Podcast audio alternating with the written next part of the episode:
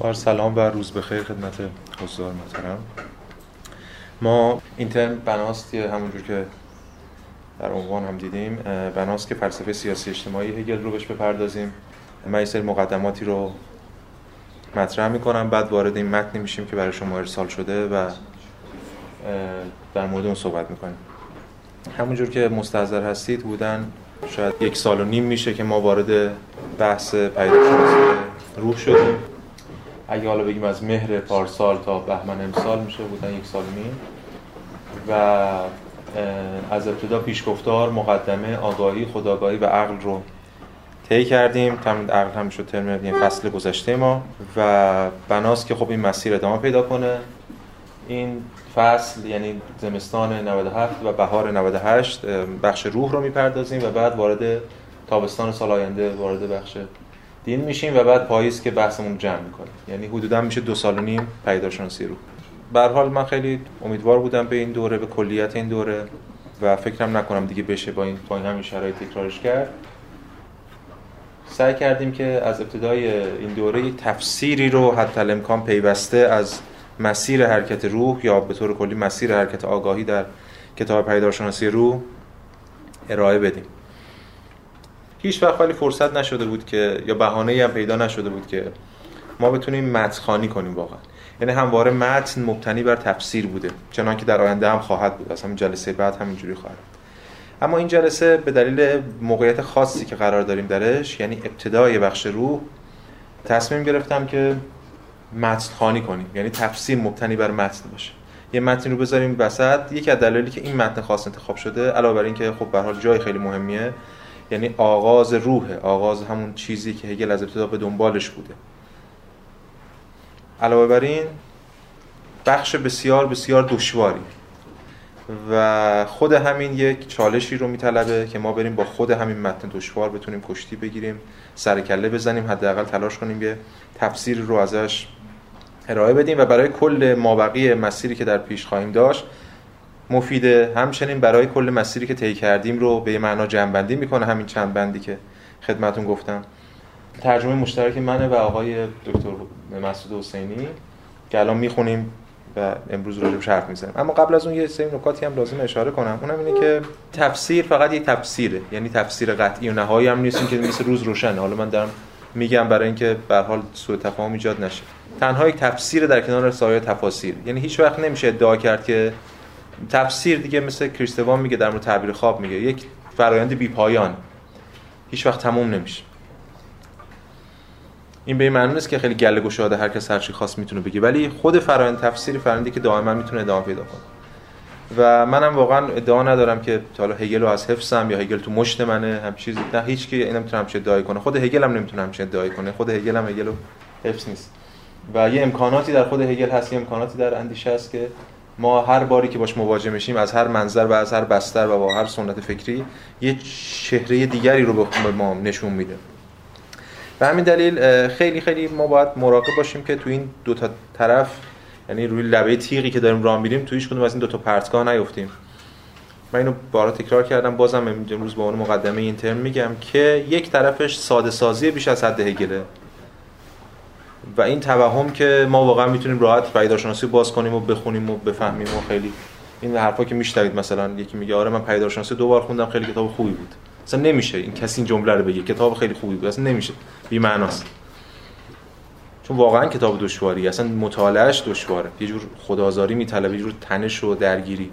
از طرف دیگه اما نباید بیش از حد سختش هم کرد که اصلا نمیشه فهمیدش. تجربه که ما داشتیم در طول این بودن یک سال و نیم تلاشمون برای فهم پیداشناسی بود برای تفسیرش هرچند خیلی جاها خود منم اذعان می‌کردم که الان تو بخش مثلا جهان وارونه یا بخشی از عقل تفسیر تفسیر نیست که رضایت بخش باشه. ولی به هر حال تفسیری یه تحلیلی از کل متن ارائه دادیم. امروز هم همینطور می‌خوایم با این متن سرکله بزنیم. یه تفسیری ازش من بتونم ارائه بدم که به این بهانه بتونیم کل بحث‌های قبلی و بحث‌های آینده هم یه پیشگویی کنیم و بتونیم اینا رو در کنار هم دیگه داشته باشیم. سطح بحث ما الان وارد روح میشه. روح قبل از اینکه اصلا ببینیم هگل راجبش چی میگه من این نکته بگم. ببینید روح یک ساحت دیگری از تحلیله یا به بیان دقیقتر یک منظر دیگریه برای مواجهه با جهان. ما منظرهای مختلفی رو طی کردیم تا حالا منظر آگاهی رو داشتیم که انگار یک سوژه امروز هم تا این متن می‌بینیم خود هگل میگه. انگار سوژه داره به جهان نگاه می‌کنه. از منظر سوژه انگار مثلا یک روایتی رو داریم باش مواجه میشیم یا در واقع داستانی روایت می‌کنیم؟ از منظر اول شخص. بخش آگاهی از منظر اول شخصه. یعنی یک فرد داره با جهان مواجه شده و جهان رو می‌خواد بشناسه. حالا یه یقین حسی داره یا یه مرحله بعد ادراک پیدا می‌کنه بعد میره سراغ فاهمه می‌فهمه جهان نیروهاست متناهی و چیزایی در مرحله بعد خداگاهیه که یه آگاهی و یه خداگاهی و یه خداگاهی با هم دیگه نبر ارباب برده تا اینا پیشرفت می‌کنن بعد وارد عقل مدرن میشن و اینا. در نهایت بازم منظر سوبژکتیو یعنی بازم منظر فرده. حتی آخرش هم به اخلاق کانتی فردی می‌رسه. روح در یک سطح دیگری بحثا رو مطرح می‌کنه. مثل اگه من حالا با اغماز فراوان البته بخوام مقایسه کنم مثل وقتی که دوربین داره از بالا به جایی نگاه می‌کنه. یعنی که فرد نیست از منظر فرد نگاه نمیشه که فرد با خودش چی فکر می‌کنه پیش خودش چی می‌بینه جهان رو چگونه می‌بینه.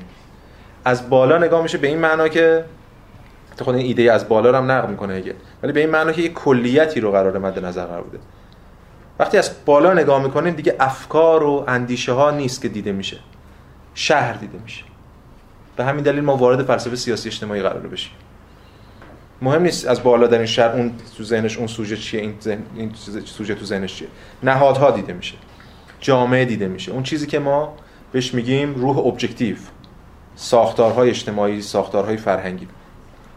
و اینه که از اینجا بعد ما واردش میشیم و یک منظر جدیدیه. بحث‌های قبلی همه دوباره با این منظر قرار بازخوانی بشه با منظر جامعه یا اون چیزی که هگل هم روش تاکید می‌کنه دائما به نام فعلیت. یعنی تا حالا به این سطح فعلیت ما نرسیده بودیم از نظر هگل. خب وقتی از فلسفه سیاسی هگل حرف می‌زنیم قبل از اینکه هر بحثی رو مطرح کنیم لازم یه تفکیکی رو قائل بشیم. فلسفه سیاسی هگل. حالا می‌تونیم سیاسی اجتماعی فرهنگی. در دو سطح ما می‌تونیم وارد بحث از فلسفه سیاسی هگل بشیم. یکی سطح ایجابی یکی سطح منفی یا سلبی. یعنی چی؟ یعنی یک جایی هست که هگل داره مشخصا در مورد ساختار حرف می‌زنه. در مورد ساختار شکلگیری دولت حرف می‌زنه. به صورت ایجابی. هرچند در اون ایجابش هم ما می‌دونیم دیالکتیکیه بحث‌های زیادی اورش مطرحه نقد جور ویرانسازی تنش و رفع درونیه. ولی وقتی که ما با کتاب عناصر فلسفه مواجه میشیم با ساختار مواجه. ساختار ایجابی. یعنی عناصر فلسفه هم. از همون مقدمه یعنی پیشگفتار کتاب عناصر فلسفه هگل میگه من می‌خوام ایجابی حرف بزنم. به آنچه هست بیاندیشم. اصلا نه آرمان پردازی می‌کنه تا هگل هیچ وقت آرمان پردازی نمی‌کنه. هگل هیچ شکلی از آرمان پردازی رو در سیاست نمیپذیره. همشون وهم می‌تونه. چون هر وقت بخوایم ما در مورد فلسفه سیاسی صحبت کنیم به جای اینکه برخلاف بحث موجود که الان خیلی رایج هم هست این از فردای براندازی از فردای اون روز صحبت کنیم باید از اکنون صحبت کنیم. فلسفه سیاسی که از اکنون آغاز نشه وهم. آنارشیسم رویا پردازی که هگل اینا رو همه تو عناصر فلسفه می‌زنه نقل کنه اونجا بحث زیادی مطرح می‌کنه از ساختار خانواده شروع می‌کنه جامعه مدنی و دولت ساختار دولت تحلیل می‌کنه. حالا هم دولت ایدئالش به معنی می‌تونه باشه و همین دولت فعلی موجود اینا رو سعی می‌کنه با هم پیوند بزنه. بحث های پیچیده ای که معطوف به خود اون کتابه. پر از سوء فهم پر از سوء برداشت بوده در طول تاریخ. اون کتاب موضوع سوء برداشت قرار گرفته پیشگفتارش که پیشگفتاری که اتفاقا رادیکاله. خیلی این پیشگفتار محافظه‌کارانه فهمیدن. ما هم الان کاری به اون نداریم. الان چند ترمی از آقای سلامت داره این متخانی می‌کنه اناس و همینجا. اما یه بخ یه بخش سلبی هم داره. یعنی جور فلسفه سیاسی سلبی هگل هم داریم. یعنی چی؟ یعنی کاری که در پدیدارشناسی روح می‌کنه. شیوهی که ما این ترم قراره باش مواجه بشیم. پدیدارشناسی روح. یعنی چی؟ یعنی هگل برای ما روایت می‌کنه روند فروپاشی نهادها. همون کاری که با اندیشه کرده تا حالا در پدیدارشناسی یعنی در بخش آگاهی خودآگاهی و فرا ایده ها شکل می‌گیرن. رویکردها شکل می‌گیرن. اون چیزی که خودش میگه دقایق منزلگاه های رو. هر کدوم از شکل می‌گیرن و بعد فرو میپاشن. چه چیزی باعث میشه اینا فرو بپاشن؟ تعارض درونی. حالا اینکه این تعارض به چه معنا تضاد به چه معنا تناقضه الان بحث ما نیست. ولی در درون خود اینا یه امکاناتی وجود داره که فرو میپاشن. یعنی یقین حسی خودش یه امکانی داره که در درونش خود خودشون خودشون نقض می‌کنه. هر فلسفه هر فلسفه خودش امکانات رفع کردن خودش رو در خودش داره. خود افلاطون در بطن خودش نقدهایی که ارسطو بهش می‌کنه رو داره. خود اسپینوزا در بطن خودش نقدهایی که هیوم بهش می‌کنه رو داره. خود کانت در بطن خودش اون دو, دو جهانیتش باعث میشه نقدهای بعدی شکل بگیره. حرکت اندیشه در اونجاست. و این همچنین در مورد نظام‌های سیاسی هم جاریه هر نظام سیاسی در بطن خودش تعارضهایی داره که به سمت فروپاشی نهادهای مستقل سوقش میده. ماجرایی که ما الان شاهدش خواهیم بود از این فصل و فصل آینده یعنی بخش روح از کتاب پیداشناسی روح داستان روند فروپاشی نهادها از یونان باستان تا زمان خود هگل. یعنی دقیقا یه مسیر رو طی می‌کنه همین روح حقیقی روح از خود بیگانه روح به خود مطمئن یا به خود متیقن. حالا از روح حقیقی که معنای دقیق دقیق کلمه به یونان باستان دوران شکوفایی یونان باستان باز میگرده. از اون شروع می‌کنه بعد میریم دوران رومی که همین ترم میریم یعنی همین فصل رو صحبت می‌کنیم. بعد وارد بحث دعوای ایمان و فرهنگ مدرن میشیم در نسبت با روشنگری و بعد به اوجش می‌رسه روشنگری در انقلاب کبیر فرانسه که یه فصله به اسم انقلاب کبیر فرانسه. اون حکومت اسمش در واقع آزادی مطلق و حکومت تروره. اشاره به روسپیر و بعد در نهایت میاد باز به یه شکلی از اخلاق کانتی می‌رسه و اونجا بحث رو در این سطح تموم می‌کنه. و آماده میشیم برای اینکه خب ببین در ادامه کتاب که تابستان سال بعد میشه در مورد دین همین کارو باز خواهد کرد. باز میره از زرتشت شروع می‌کنه میاد می‌رسه به در واقع به معنی پروتستانتیسم زمان خودش. پس یه بار دوباره از ابتداش اینا بارها یادتون هست که از ابتدا شروع کرده اومده تا زمان خودش اینجا از ابتدا شروع کرده اومده تا زمان خودش. و اینجا دوباره از ابتدا شروع می‌کنه به اون شیوه خاص گفتیم پیداشناسی مارپیچیه روند روایتش. یعنی تکرار میشه ولی در این سطح دیگه. این مسیری که ما طی خواهیم کرد در این مسیر اون چیزی که برای ما در وهله اول مهمه ساختارها و نهادهای فرهنگی سیاسی اجتماعی. چرا میگه فرهنگی سیاسی اجتماعی؟ چون اصلا دیگه جدا نیستن برای هگل روح objective ه. اون چیزی که تجلی این حیات objective جماعته شهره و شهر هم سیاسی هم فرهنگی هم اجتماعی. یعنی وقتی در مورد دین هم صحبت می‌کنه به مسابق امر سیاسی اجتماعی فرهنگی صحبت می‌کنه. نه به مسابق امر الهیاتی اونجوری که در بخش خود دین بهش می‌پردازه. پس ما در طول این ترم بناست که فلسفه سیاسی هگل رو به صورت سلبی پیش بریم.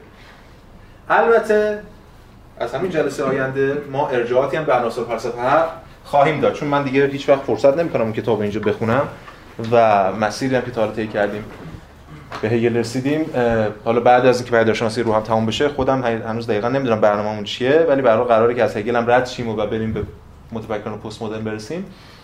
به همین دلیل بحثایی که در مورد عناصر فلسفه حق دارم اینجا مطرح می‌کنم. ولی فقط در حد ارجاع. تمرکز ما روی منطق خود پیدارشناسی رو خواهد بود. که یک هگلی تا حدی متفاوت است. هگل عناصر فلسفه حق هگل عناصر فلسفه حق به یه معنا شاید هگل نهادساز باشه با اقماز هگل پیدارشناسی روح یه هگل انقلابیه. با اقماز البته بازم اینا رو باید ببینیم چجوری می‌تونیم در موردش صحبت کنیم. و این نکته بسیار مهم اینه که و این کار ما رو دشوار می‌کنه. ولی خب کار به سطح بحث ما رو متفاوت می‌کنه. این است که بحث‌های هگل تو همه این حوزات در ساحت متافیزیکه. اینو نباید فراموش کنیم. برای ما فلسفه این تو فلسفه سیاسی هم بحثا متافیزیکیه. نتایج متافیزیکیش در تجلیاتمون در حوزه‌های دیگه مطرح میشه. همین دلیل در نهایت ما فلسفه محض داریم میگیم. حالا به بهانه فلسفه سیاسی یا دین یا عقل یا هر چیز دیگری. پس این پنج جلسه که زمستان داریم پنج جلسه بهار. ده جلسه ما اون سه تا ساحت روح رو میگیم. حالا قاعدتا طبق همین عنوانی هم که چیدم و برای این ترم مشخص شده ما از همین بحث آنتیگونه یعنی یونان باستان و اون تنشی که بین آنتیگونه و کرون هست و هگل خیلی براش مهمه شروع می‌کنیم که بحث هفته آینده ماست.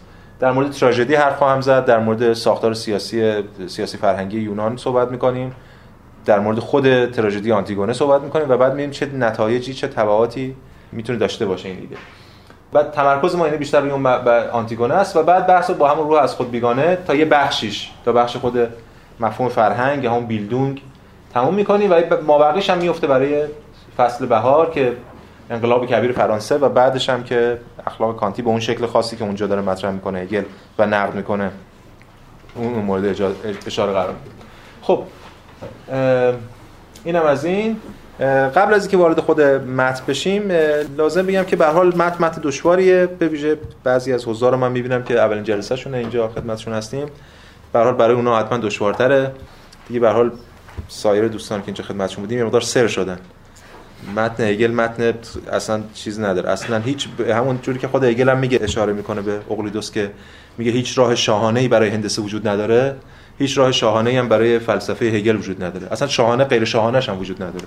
نه میونبره نه معمولی هم راهی وجود اصلا پیشاپیش تو سنگلاخ و سر کله زدن و اینا و معلوم هم نیست که واقعا ما بتونیم به در نهایت یه شکلی از قمار رو هم در خودش داره ور رفتن با متن هگل به همین دلیل امیدوارم که خیلی توی ذوقتون نخوره ولی به حال حالا یه کمی که می‌خوره ولی متن متن خیلی دشواری. ولی حالا همین مثل همیشه اول هر ترم می‌خوام که صبور باشیم سر کله بزنیم دشواری متن رو بپذیریم. به حال ما که از دشوارترین متن هایی که به دست بشر نوشته شده رو داریم می‌خونیم و در این حال معقول. چون متن های دشوار نوشته شده به دست بشر که معقول نیست و خب دیگه هیچ چیزی هم این معقول یعنی در ساعت لوگوس نوشته شده.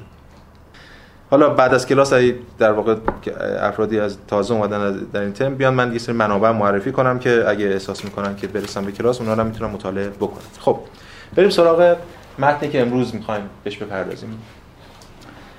ما همیشه تجربه‌ای که داشتیم در طول ترم هم ترم گذشته این بوده که مقدمه هر بخش خیلی دشواره. چون هگل اونجا موجز می‌خواد حرف بزنه. یعنی تمام چکیده حرفش اساره حرفش رو ایده رو جمع کنه اونجا. این اساره هم آنچه گذشته و هم آنچه پیش رو خواهد بود. یکی از دشواری های مهم ما در پیدارشناسی روح چنان که شما تصدیق می‌کنید اگه حتی کسی دو خط پیدارشناسی روح خونده باشه یه پاراگراف خونده باشه این است که ما دقیقا نمی‌دونیم که هگل موضع خودش چیه. یعنی یه جای احساس می‌کنه هگل داره اینو میگه یه خط بعد میریم احساس می‌کنیم هگل اینو نمی‌گفت. و بعد گیج میشیم. در حالی که درستش همینه که بدونیم هگل اون خط اینو می‌گفت و واقعا خط بعد موضعش رو تغییر داده. هگل با یک موضع ثابت صحبت نمی‌کنه برخلاف اکثر فیلسوفانی که ما می‌شناسیم. به قول خود اسپینوزا از موضع دانایی کل صحبت نمی‌کنه. هگل راویه که در هر مقطع سعی می‌کنه از زبان قهرمانش صحبت کنه. و بعد که اون قهرمان شکست می‌خوره از زبان دیگری و دیگه. هگل موضع بیانش رو منطق بحثش رو دائما عوض می‌کنه و به همین دلیل خیلی ما گیج میشیم. به ویژه تو مقدمه های اتفاق بیشتر میفته حالا امروز که نمونهش رو خواهیم دید این ابهام این پیچیدگی خب بیشتر از جاهای دیگه است. خب ما به طور کلی برای اینکه حالا ذهنیت کلی داشته باشیم قبل از وارد متن بشیم یکم کمتر دچار سردرگم بشیم. 6 تا بند هست. که این 6 تا بند من یه عنوانی هم براشون گذاشتم. کافی نیست این عنوان فقط برای اینکه ذهنیت کلی بدیم. 438 نقد عقل و گذار به روحه. یعنی تا به تازگی از عقل اومده بیرون. یادتون هست که عقل مشاهدهگر بود. یعنی عقل مدرن دانشمندی که داره طبیعت رو می‌شناسه و آزمایش می‌کنه. نگاه فلسفیش هم مابعضاش بیکن بود. بعد عقل فعال شد. که دیدیم نمونهش مثلا مثل فاوست گوته و اینا که داره فعالیت می‌کنه مدرن نگاه مدرن سازنده جهان فعال. و بعد به عقل عملی رسید که نمونه اعلاش در واقع فلسفه کانت. الان تازه از عقل اومده بیرون داره نقد می‌کنه. یعنی یه روایتی داره ارائه میده از عقل در بخش 438 و گزارش به روح 439 روح در ساعت اخلاق عرفی. روح رو در اون مفهوم اخلاق عرفی یا زیتشگاه در موردش صحبت می‌کنه. حالا ما بهش اشاره می‌کنیم. و بعد 440 مسیر طی شده روح باز دوباره برمیگرده میگه روح چه مسیرهایی رو طی کرده. اما این دفعه از منظر خود روح بعد 441 در مورد جایگاه فعلی صحبت می‌کنه. 442 در مورد ادامه مسیر روح یعنی هم روح حقیقی روح از خود بیگانه و روح به خود مطمئن. همین بیلدونگ و روشنگری و انقلاب کبیر فرانسه و اخلاق کانتی و بعد در بند آخر هم که خیلی چیز خاصی نیست یه خیلی کوتاهه. اشاره می‌کنه به که بعد از روح یعنی در انتها چه خواهد شد؟ دانش مطلق مثلا چه دورنمایی داریم در مسیر خب اینم از این سوال.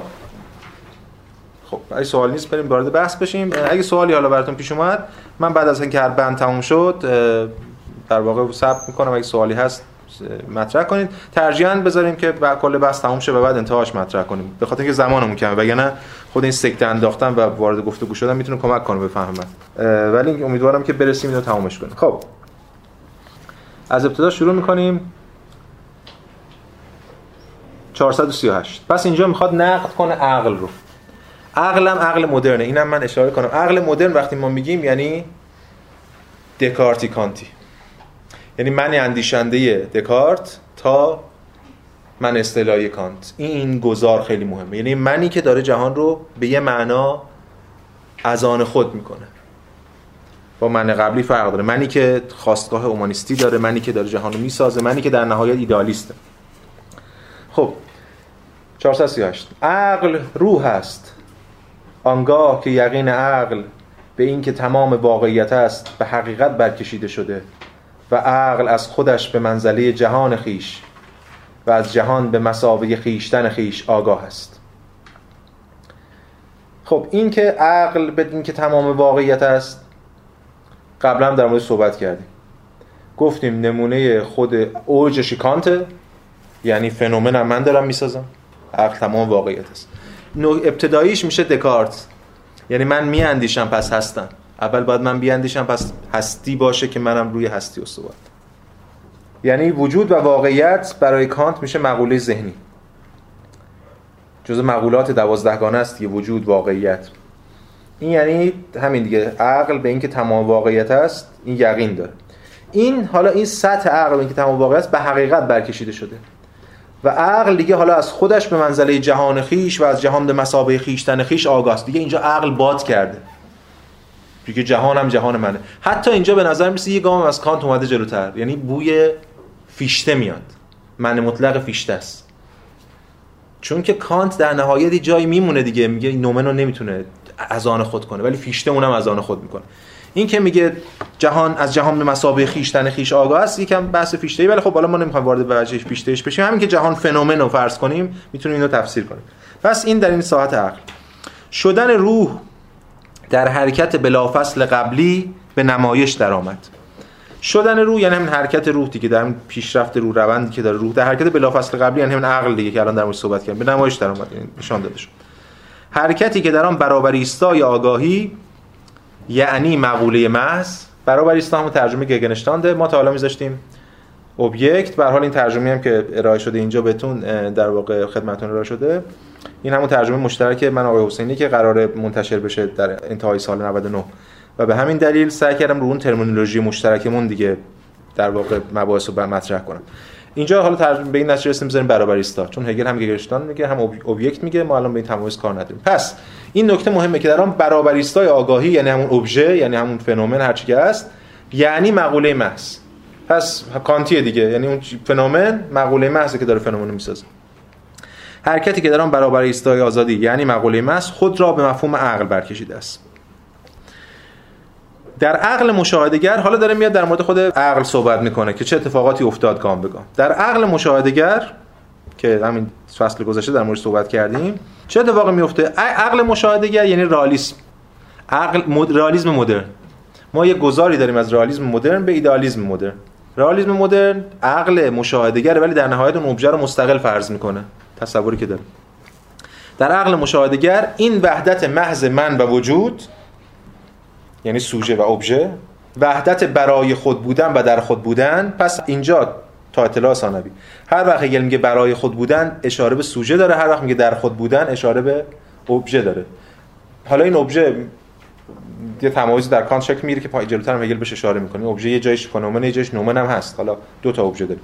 ولی فعلا وقتی میگه من و وجود برای خود بودن و در خود بودن در خود بودن ریشه تاریخی داره. برمیگرده به همون گذشته به ارسطو. یعنی مفهوم جوهر. مفهوم جوهر یعنی همین دیگه. چیزی اون پشت برای خودشه. عرضش برای منه جوهرش برای خودش در خودشه. به منزله امر در خود یا به منزله وجود تعیین یافته است. پس این وحدت به منزله وجود تعیین یافته است. یعنی در نهایت objective ه اینجا عقل objective ه آگاهی عقل از این وحدت همون به مساوی ابژهش آگاهی عقل این وحدت را به مساوی ابژهش مییابد. یعنی objective می‌بینه. حقیقت رو اون بیرون objective می‌بینه. مستقل از خودش می‌دونه. اما این چه اتفاقی میفته میگه که اما حقیقت مشاهده در عوض ببینید یه نکته من در مورد حقیقت بگم. هگل از استفاده زیادی از این کلمه حقیقت یا تروس یا واهایت می‌کنه. یه جایی منظور اینه که حقیقت یک چیز نفی اون چیزه. تو هگل ما خیلی با این شاهد کاربرد هستیم نباید ما رو گیج کنه حقیقت یک چیز نفی اون چیزه. قبلا اشاره کردیم مثلا حتی تو تاریخ فلسفه‌ش هم میگه میگه حقیقت دکارت اسپینوزاست مثلا. یعنی حقیقت یک چیز یعنی مواجهه اون چیز با تعارض درونیش یعنی نفیش. اینجا هم که میگه حقیقت مشاهده در عوض رفع همین غریزه بیواسطه برای یافتن غریزه بیواسطه برای یافتن باز دوباره رئالیسم آینه ای یعنی جهان ذهن من آینه است اون بیرون من می‌خوام بیواسطه اینو بیابم و از این حرفایی که رئالیستا می‌زنن. پس این رفع این غریزه بیواسطه برای یافتن حقیقت مشاهده یعنی در بطن خودش نفع داره رفع داره می‌کنه اون یعنی رفع این وجود متعین ناگاه آن حقیقت است. خب پس اینجا داریم از اون مرحله رئالیسم آینه ای رئالیسم مدرن به ایدئالیسم سوبژکتیو کانتی می‌خوایم وارد شیم. میگه چی؟ میگه کانت دیگه. مقوله شهود شده شیء یافته. ببین اینا رو کنار هم می‌ذاره یعنی اینا یکی هن. این این که این دو تا یکی هن یعنی کانت دیگه. مقوله شهود شده. شیء یافته. یعنی همون شیعی که یافته میشه یعنی ابژه یعنی فنومن هم مقوله‌ای که داره شهود میشه یعنی مقوله در این قالبی که این چی بگیم هر چی از اون بیرون فنومن داده شده است ابژه تجربه است اومده توش که اینا یکیان یعنی چه؟ شیء یافته رو بگیم. چه مقوله‌ای که داره شهود میشه؟ به مسابه برای خود بودن من یعنی بازم سوبژکتیوه که اکنون خود را در ذات برابر ایستایانه به مسابه خود می‌شناسد وارد آگاهی می‌شود. پس این الان من یا همین شیء یافته مقوله در واقع شهود شده هر چی که هست خودش رو در ذات اون ابژه به مسابه خودش می‌شناسه. به مسابه خود می‌شناسه. چون چون خودش سازنده جهان. اصلا کل بحث کانت همین دیگه. شرط شناخت شرط تجربه شرط فنومن شرط اینکه فنومن فنومن باشه منم. به مسابقه خود می‌شناسه اون. این همون چیزی که هگل بهش میگه ایدالیسم subjective این هم بازی اشاره بهش بکنیم. به ما می‌دونیم. حالا خیلی دم دستی که رئالیسم به کنار ما یه ایدالیسم subjective داریم که هگل اینو به کانت و فیشته نسبت میده. یه ایدالیسم objective داریم که هگل اینو به شلینگ نسبت میده. حالا خودش هم ایدالیسم مطلق می‌دونه اوتوریسم خودشون بحث دیگه. این که حالا واقعا فیشته چقدر سوبژکتیوه یا نه این بحث دیگه. ای شاید بعضیا فیشته ای باشن بخوام دفاع کنن از فیشته ولی فعلا تا اونجا که اینجا مطرح میشه ما تو این ساعتیم. الان وارد ساعت ایدالیسم سوبژکتیو شدیم. این جهان من دارم می‌سازم.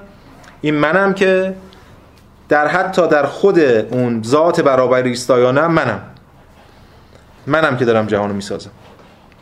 اما این تعین مقوله به منزله تعین برای خود بودن با در خود بودن متضاد است. یعنی الان حالا این همین همین گفتیم دیگه تعین مقوله جهانی که من می‌بینم این شیو که من می‌بینم منم دارم مکان و زمان رو میش میتابودم منم دارم مقولات فاهمه رو میتابودم این مال منه. اما مشکل کجاست؟ مشکل اینه که این با این در خود بودن این کانتی دیگه فی نفسه. با شیء فی نفسه بودنش با نومنش تضاد داره. تنها... اصلا مشکل اصلی کانت چیه؟ تضاد نوم فنومن نمی‌تونه حل کنه دیگه. دو تا جهان نمی‌تونه با هم پیوند بزنه. این به همین داره اشاره می‌کنه. این با در خود بودن یعنی با نومنش تضاد داره. متضاد است. به همان میزان یک جانبه است. به کدوم میزان؟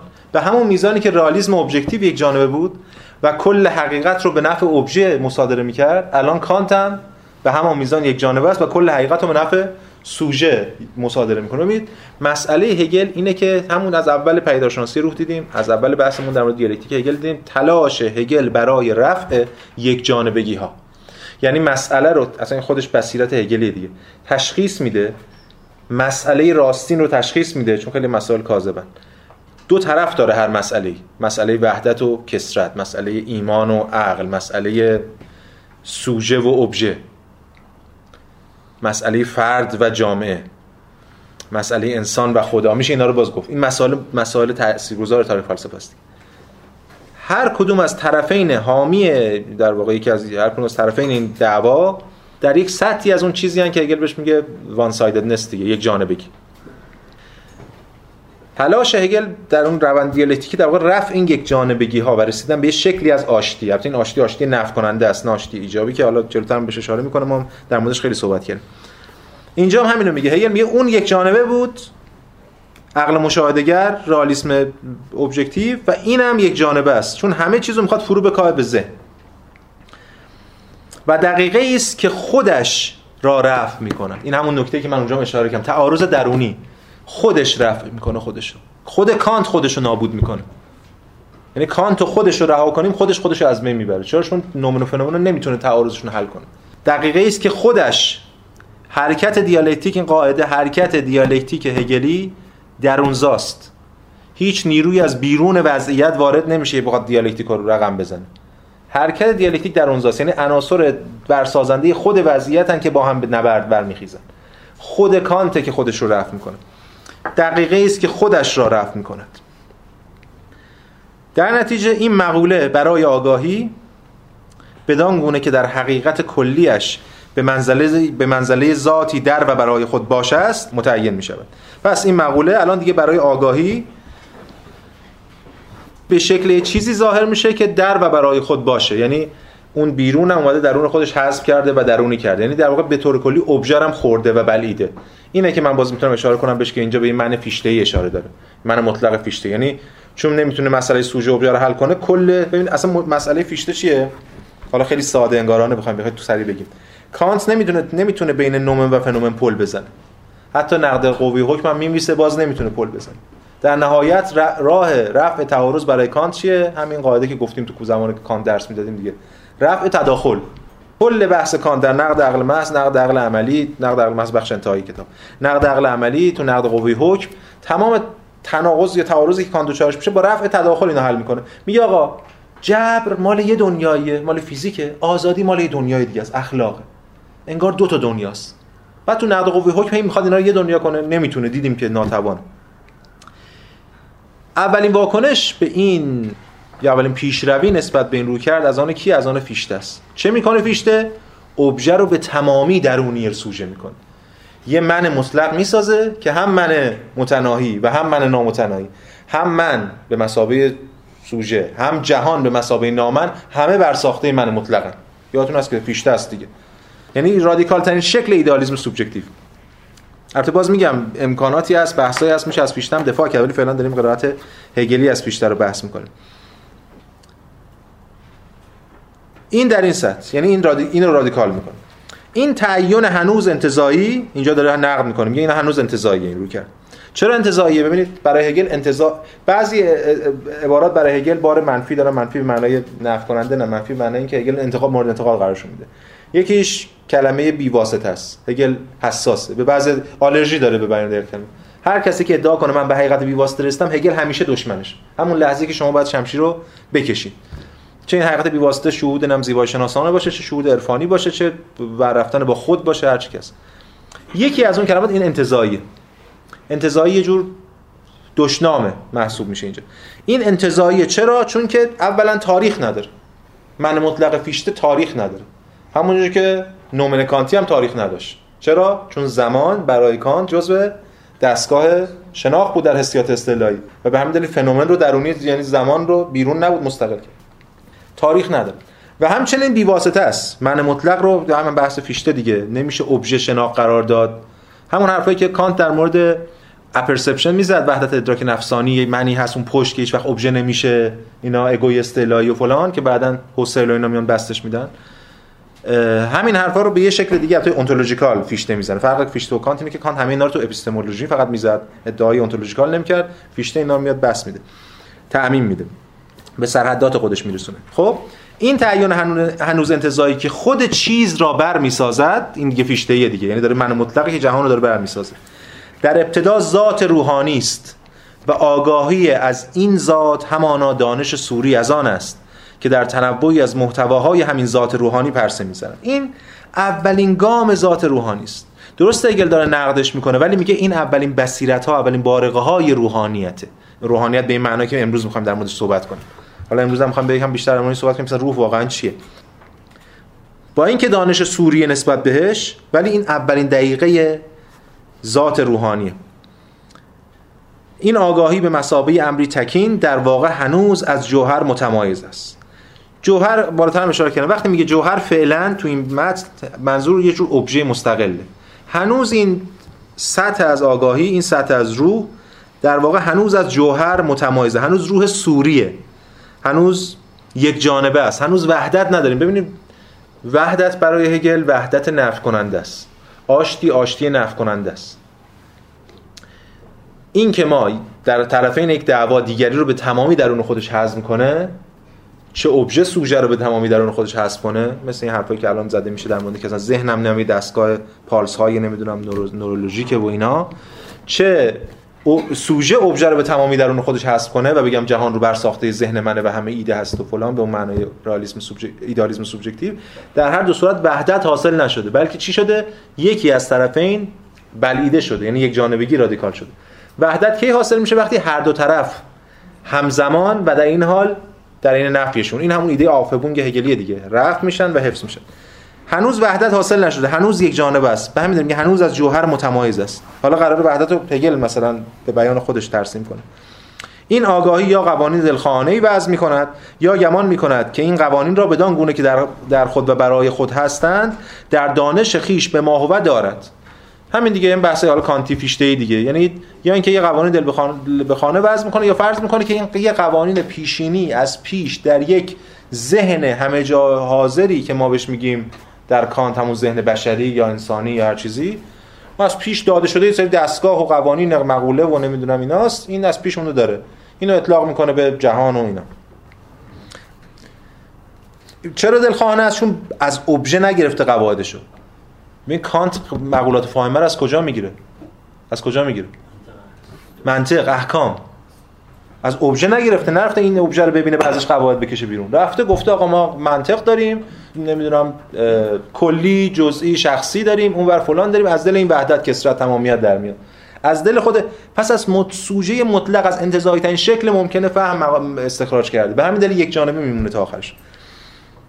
به همین دلیل یا دلخواهانه باید وضع کنه یا اینکه اگرم وضع می‌کنه بگه که آقا اینا در دانش خیش به ماهوه اینا بودن پیشین و خودش را قدرتی میپندارد که درباره آنها به داوری نشسته است. حالا من انسان با این دانش می‌تونم در مورد چیزهای دیگه به داوری کنم. این حق داره اصلا حرف بخش سوم نقد عقل محض کانت دیگه. تو اصلا حق داری این حرفو بزنی یا حق نداری؟ این مغالطه است اون تعارض و از این حرف. یا به بیان دیگر از منظر جوهر یعنی همون ابژه حالا این از منظر خودشه. حالا از منظر جوهر این کانت یا این شکل از ایدالیسم سوبژکتیو این آگاهی همانا ذات روحانی در خود و برای خود باش است. هنوز در سطح سوژه است. اما هنوز عبارت از آگاهی از خیش نیست. هنوز خودش خودشو نمی‌شناسه. هنوز خداگاهی برش در واقع آرز نشده. هنوز به سطح خداگاهی نرسیده. چرا؟ خودآگاهی هگلیه دیگه. از نظر هگل ما هیچ خودآگاهی بیواسطه نداریم. خودآگاهی تنها به واسطه دیگری ممکن میشه. و هنوز این سطحی است. این سطح خودآ چون در کانت خودآگاهی چیه؟ بیواسطه است. خودآگاهی پیش از شناخته. اون چیزی که بهش می‌گفتیم همین apperception دیگه وحدت ادراک نفسانی. از پیش باید این خودآگاهی ش... اصلا پیش‌فرض هر شکلی از آگاهی باشه. برای هگل اینجوری نیست. ببینید برای کانت خودآگاهی پیش‌فرض آگاهی برای هگل خودآگاهی نتیجه است. نه پیشورز هر پیشورز گرفتن بیواسطه وهم. با این همه یعنی برای هگل شرط خداگاهی دیگریه. با این همه این ذات در خود و برای خود باش که همزمان به مسابه آگاهی بالفعل است. یعنی وقتی که این به مسابه آگاهی داره رادیکال میشه و فعلیت پیدا می‌کنه در مقام آگاهی و خودش را برای خودش به تصور در می آورد یا به خودش آگاهی دارد روح است. منظورش روح می شود این لحن هگل دیگه. میگه وقتی این بیاد از خودش بیرون به ساحت فعلیت اکچوالیتی گام بگذاره. و بشه آگاهی بالفعل یعنی گام نخست روح. فعلیت اون سطح آگاهی سوبژکتیو گام نخست روح روح ابتداییه. ببینید ما اینجا مسئلهمون یادتون باشه در خود پیشگفتار پیداشناسی روح هم بحث می‌کردیم. هگل تلاش می‌کنه به یه چیزی برسه که بهش میگه فلسفه نظرورز speculative یا spekulativ فلسفه نظر ورز گفتیم مثلا دلیلی که ما هم ترجمهش می‌کنیم به فارسی نظر ورز این که هم نظر هم ورز. یعنی یه جور پیوند نظر و عمله یعنی پیوند سوژه و ابژه. و اینجا داره این پیوند اتفاق میفته روح جاییه که برای اولین بار بناست که این پیوند اتفاق بیفته. یعنی نظر و عمل با هم یک رابطه دیالکتیکی برقرار کنن و به یه سطحی از آشتی برسن که اسمش روح میشه. پیوند نظرم. پس اینجا داره یه هگل یه طرح کلی رو اراده در که عقل چه بر سرش اومده با اون قرائت متافیزیکی خاص خودش و بعد نقد کرده اون رو. در دبت این نقدش گام به گام داره رادیکال میشه رادیکال میشه و از یه جای دیگه این عقل اسمش روحه. قبلا هم اشاره کردیم نمونه هاشو دیگه. یعنی این مثل همین دیگه مثل اینکه اینقدر این نقد میشه و پیش میره و نقد میشه و پیش میره دیگه وقتی به خودش میاد می‌بینه اسمش روحه. همون که تو مرحله قبلی هم بود. یقین حسی نقد میشه و به مرحله درک می‌رسه و به خودش میاد می‌بینه ادراکه. نمی‌دونم مثلا خدایگان و بنده بنده بعد از اینکه میترسه از خدایگان و بعد مراحل بعدی خدایگان رو ازش می‌بره و بعد می‌فهمه که آقا من فارغ از خدایگان و جهان بیرون بی ارزش من در درون خودم با آزادی می‌رسم. دیگه به خودش نگاه اسمش بنده نیست اسمش رواقیه. و بعد رواقی به خودش نگاه می‌کنه اسمش شکاکه. این روش خب برای پیوستار روند دیالکتیک پیداشناسی روح دیگه. اینجا هم همینه این عقل به خودش که میاد روحه. و این خودش اولین گام به نظرم برای اینکه ما امروز هم می‌خوایم در مورد صحبت کنیم با هر چقدر زمان داشته باشیم که معنای روح چیه واقعا در پیداشناسی روح؟ معنای روح یعنی همین پیوند سوژه ابژه پیوند نظر و عمل. بدون اینکه بخوایم ما هیچ کدوم از اینا رو فدای هم دیگه کنیم. خب این از 438 سوال؟ همان ذات روحانی در خود و برای خود باشه است اما هنوز عبارت از آگاهی از خیش نیست. برای خود باش شده ولی هنوز خداگاه نیست؟ خب دیگه نه ببین ما یه بحث داشتیم یه چیز دیگه است. ببین ما در خود و برای خود داشتیم. در خود و برای خود از درون از طریق جهان این میره در خود و برای خود میشه روند دیالکتیکی رو طی می‌کنه چنان که نحسایی که هگل می‌کرد. اینجا گفتم اول جلسه هم گفتم ما در خود رو بذاریم فعلا ابژه مستقل جوهر برای خود رو بذاریم سوژه. سوژه که الان برای خودشه. بعدا برای خود میشه الان هنوز دچار توهم برای خوده. به اینجا که میگه همانا ذات روحانی در خود و برای خود باشه است یعنی همون سوژه است. یعنی هنوز فنومن رو فکر می‌کنه مال منه. به همین دلیل به جای اینکه از طریق فنومن رو به مسابقه دیگری ببینه ببینید تفاوت چیه. به جای اینکه فنومن رو به مسابقه دیگری ببینه با رفع خودش به دیگری برسه و با رفع دیگری به خودش در و برای خود بشه فنومن رو محصول خودش می‌دونه. و به همین دلیل اون رابطه رو از دست میده. به همین دلیل به خودآگاهی نمی‌رسه. به خداگاهی دیالکتیک. یعنی اضافه شدن بر تو یه چیزی که هم در خوده و هم برای خوده. یعنی برای خود نبوده الان برای خود شده ولی بازم خداگاهی نداره دیگه بله. چون اون چیزی که ببین چون اون چیزی که باعث شده این در و برای خود بشه از پیش برای خود بوده. ببین از طریق دیگر بوده که محض که نیومده برای خود بشه. اونو محصول خودش کرده. وقتی از محصول خودش به خودش رسیده انگار از خودش داره به خودش می‌رسه دیگه. حرف کانت هم همینه. این اعتبار برای خود شده که به اعتبار برای خود بوده که آره دیگه که این ابژه دیگریه. ببینید حالا جلوتر باز درس بحث کنیم در موردش دیگریه. هگل میگه تنها از طریق دیگری من به خداگاهی می‌رسم. تو بحث ابتدای خداگاهی گفته اصلا دعوای خدایگان و بنده و اینا هم همین بوده دیگه. به واسطه دیگری من به خداگاهی می‌رسم. اما اگه این دیگری واقعا دیگری نباشه و از پیش محصول من باشه دیگه اتفاق درون خودم دارم با خودم دوباره یه جور دیگه لاس می‌زنم یه جور دیگه با خودم دارم ور میرم. این عقدی که هگل به کانت می‌کنه دیگه. یه جور یه شکل دیگه از بر رفتن خود با خود از عقل با عقل. بله دیگه بله. تن به ببین یه رنجی داره. تن به بیرون اومدن از خودش نمیده. تن به نفی و رفع خودش نمیده. این آگاهی هست. بریم ادامه بدیم بحث رو. سوالی اگه داشتین اگه مهم بود بپرسین. اگه نه که بزنیم جلوتر چون خیلی از اینا باز دوباره کم بعد باشون بحث کنیم در موردش صحبت خب 439 گفتیم 439 روح در ساعت اخلاقی عرفی. حالا داریم در مورد روح در این وضعیتی که الان هست می‌خواد صحبت کنه یعنی وضعیتی که ما از جلسه بعد قراره بریم وارد جزئیاتش بشیم با ارجاع به پیداشناسی روح و شارهان و بحث‌های دیگه. ذات روحانیش پیشاپیش به منزله جوهر اخلاقی عرفی توصیف شده است. اما روح فعلیت اخلاقی عرفی است. ببینید یه نکته ما گفتم الان در ساعت روحیم. روح داره به شهر نگاه می‌کنه. چه چیزی پیشینی در این شهر یک جوهر اخلاقی عرفی. این همون زیتلیشکایته که ما قبلا من ترجمه می‌کنم به اخلاقیات. حالا الان اینجا گذاشتیم جوهر اخلاقی عرفی. یعنی یک اخلاقی حالا همش معنیش معنی پیچیده نیست معادل خوبی براش نداریم. عرفیات و اخلاقیات و رسومات یک ملت. اون چیزی که از پیش این شهر رو داره رقم می‌زنه. این جامعه رو داره شکل میده. ساحت فعلیتش ایناست. اینه که ساحت فعلیتش رو داره می‌سازه.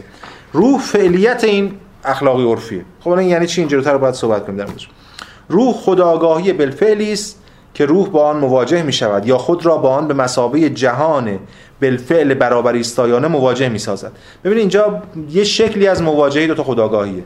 مواجهه روح با خودشه. در ساعت حالا خواهیم دید در ساعت نهادها.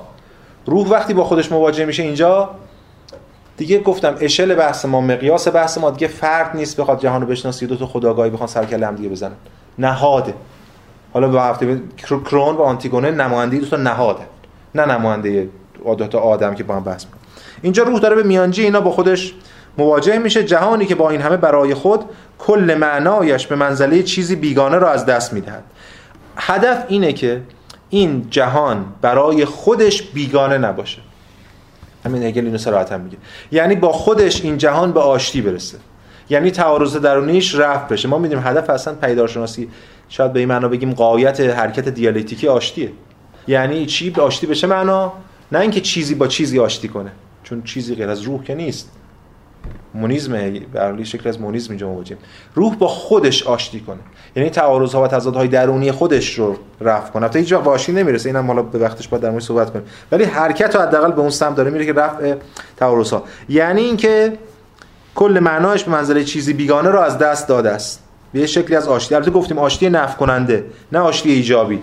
آشتی که با تنش و رفع درونی همراهه. رفع اون ابژه مستقل همون رسیدن به فلسفه نظرورز همون روح دیگه ایده روح. درست به همان میزان که خود هر معنای از برای خود بودن مستقل یا وابسته جدا از این جهان را از دست داده است. دیگه این خود مستقل از این جهان نداریم. یه خودی خارج از ابژه یه خود استعلایی یه خود فلان. دیگه این خود از دست رفته معنای مستقل. این خود از پیش در شهر در جامعه است در جهانه در روحه. روح در مقام جوهر و ذات کلیه با خود برابر و پایدار مبنای تزلزل ناپذیر و انحلال ناپذیر و مبدع عمل همگان و همانا قصد و قرض این عمل به عنوان امر در خود هر گونه خداگاهی است. باز این نکته من بگم فراموش نکنیم هگل رند دیگه. الان یه اصطلاحی به کار می‌بره چهار خط بعد باز دوباره همینم رد می‌کنه. این تصویری که از روح ارائه دادن که الان خب ما در ساعت روح روح ذات کلی با خود برابر پایدار تزلزل ناپذیر انحلال ناپذیر. ما پنج خط بعد می‌بینیم که اینم انحلال میپذیره و این یه وهم آغازینیه که هگل می‌خواد از اونجا شروع کنه دقیقا. همون قوانین نانوشته که ترم پیش جلسه آخر ترم پیش نقل قول خوندیم دقیقا از خود آنتیگونه سوفوکلس که خود هگل آورد که رو اونجا. همون قوانینی که معلوم است کی نوشته و همیشه هست و به همین دلیل صلبه و دگمه و جاریه قواعد و رسوم پیشینیان. اینا هویت بخش افرادن دیگه. این جلوتر هم میگه مبدع عمل همگان همگان یعنی ملت. که جلوتر هم با سگیر اشاره بهش می‌کنه. ملت مردم قوم. دقیقا همین هم ترجمه کردن. هم nation ترجمه می‌کنن هم نمی‌دونم people ترجمه می‌کنن. چون اینجا هگل از اصطلاح Volk استفاده می‌کنه. حالا در مورد صحبت می‌کنیم امروز. اینجا الان ادعا می‌کنه که یک مبنای تزلزل ناپذیر و انحلال ناپذیر وجود داره. ولی ما خواهیم دید از همین جلسه بعد و جلسات بعد که این فرو خواهد پاشید و بعدی ها به شکل می‌گیره و بعد اونا فرو میپاشن و بعدی ها شکل و این ادامه پیدا می‌کنه. مبنای عمل همگان و همان قصد و قرض این عمل به عنوان امر در خود هر گونه خداگاهی است. پس حالا این نکته دقت کنید دقت کنید قبلا امر در خود برای ما چی بود؟ نومن. جوهر. یه چیزی بود یه ابژه‌ای بود یه چیزی در خود داشت که ما هیچ وقت هم حالا قبلا قدما ارسطو گفتن ما با عقل بهش می‌رسیم کانت و اینا می‌گفتن ما اصلا بهش نمیره چیزی پشت ما نمیره الان اون چه هگل دیگه. الان اون چیزی که اون پشته روحه. اون چیزی که اون پشته جامعه است. ما قبلا اینجا اگه یادتون باشه تو بخش آگاهی وقتی داره نیرو و فاهمه رو میگه گفته که ابژه توش هیچی نیست. کانونی توهی از نیروهاست. این نیروها هستن که دارن ذات و جوهرش رو می‌سازن. اینجا همینه. همانا قصد و غرض همین روحه همانا قصد و غرض این عمل به عنوان امر در خود هر گونه. این روح در واقع نخ تسبیح درون تمام افراد اون جامعه است. تم درون تمام سوژه هاست. اون روح قومی یا ملی حاکم بر همه افراد. اگر چیزی وحدت از پیش داده هم باشه نه قواعد فلانه که در ذهن من است بلکه همون جامعه که ما درش به دنیا میاییم. اون اون پیشینیه اون از پیش داده ماست اون جبر ماست. قول دیگر فرو میفتیم درش پرت میشیم درش. این جوهر به همان میزان کار کلی است که خودش را از طریق عمل همگان این بازم بالا گفته عمل همگان اینجا میگه عمل همگان. ببینید الان اینجا واقعیت جامعه عمل همگان. میگم دیگه ما کار به ذهن نداریم. تموم شد. ما وقتی در شهر صحبت می‌کنیم به ذهن مردم کار نداریم. ما با عمل همگان کار داریم. اگه نهاد هم ساخته میشه نهاد حاصل عمل همگان. عملی که واقعیه. حقیقت فعلیت عمل از جنس عمل.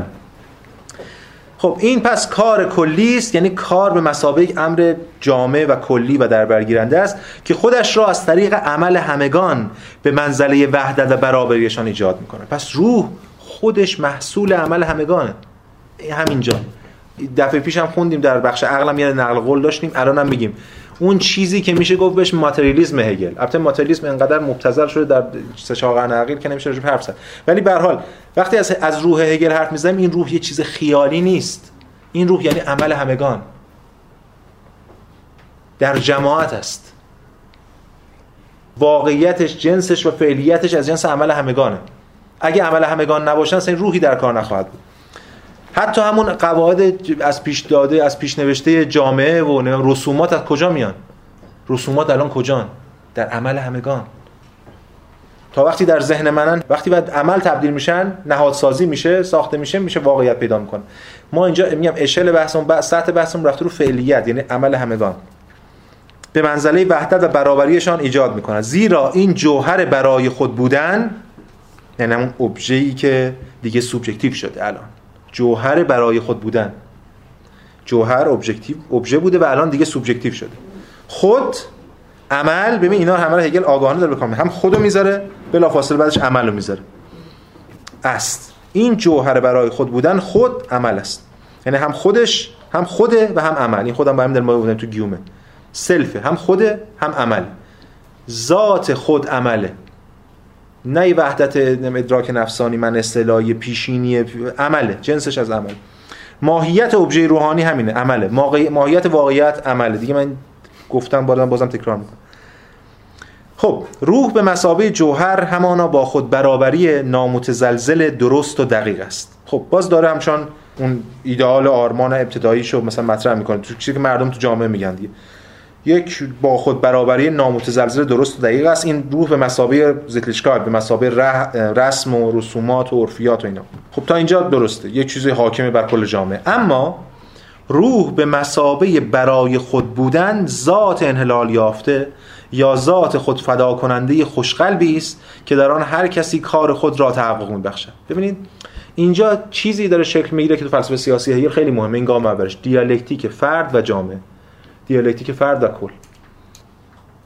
دعوایی همیشه بوده در طول تاریخ که حقیقت فرد یا کله. لیبرالا میگن حقیقت فرده به این معنا که هر کسی در واقع افرادن که جامعه رو می‌سازن از اون ور سری هم هستن که میگن حقیقت جامعه است افراد زل جامعه. هگل هیچ کدوم از نیست و هر دو این هاست. نباید فراموش کنیم. هگل کلگرای افراطی نیست به اون معنی که بهش نسبت داده میشه. چون فرد رو هم حفظ می‌کنه. حق یک کلی هست که از پیش داده است و تزلل ناپذیره اما از طرف دیگه در ساحت افراد این کل همین روح یک ذات انحلال یافته است. یعنی چی؟ یعنی ذاتیه که اینجا هگل میگه با رندی. ذات خود فدا کننده خوش‌قلبی است که در هر کسی کار خود را می‌کنه مثل روح اجتماعی روح ملیه که خودش رو فدا می‌کنه در افراد ولی افراد دارن هر کدوم کار خودشون می‌کنن. این خوش‌قلب فریبه چون ما اگه فراموش نکنیم اون cunning of reason مکر عقل و حواسمون باشه این مکرشه که فکر می‌کنیم ما خوشبخت. اصلا این خود این که ما همه یک قوم خوشبختیم ما همه یک ملت این تصورا تصورایی که فریبه. به این معنا که ما دچار تصور بشیم که خب این خوشقلب ما همه در بطن این بستر و روح زمانه و روح قومی ما داریم زندگی می‌کنیم و فکر می‌کنیم اون به ما این امکانات رو که ما بیاندیشیم. اما در نهایت هگل می‌خواد بگه روی دیگه سکش که بعدا توی مکر عقل می‌بینیم اینه که ما همه ابزار اون روح میشیم. مکر فریب اون عقل می‌کنیم ولی فعلا اون یک روح کلی خوشقلبه که هر فرد در نگاه یعنی اینجا میگم اینجا اون چیزی که ما امروز بهش میگیم شکاف دولت ملت که خیلی مهمه. فکر کنم در تاریخ خود ما امروز بیشترین سطح شکاف دولت ملت بوده که از بیشترین سطح هاست. در یونان باستان تمام بحث اینه که این شکاف دولت ملت در کار نیست. به همین دلیل رومانتیک ها همه عاشق یونانن.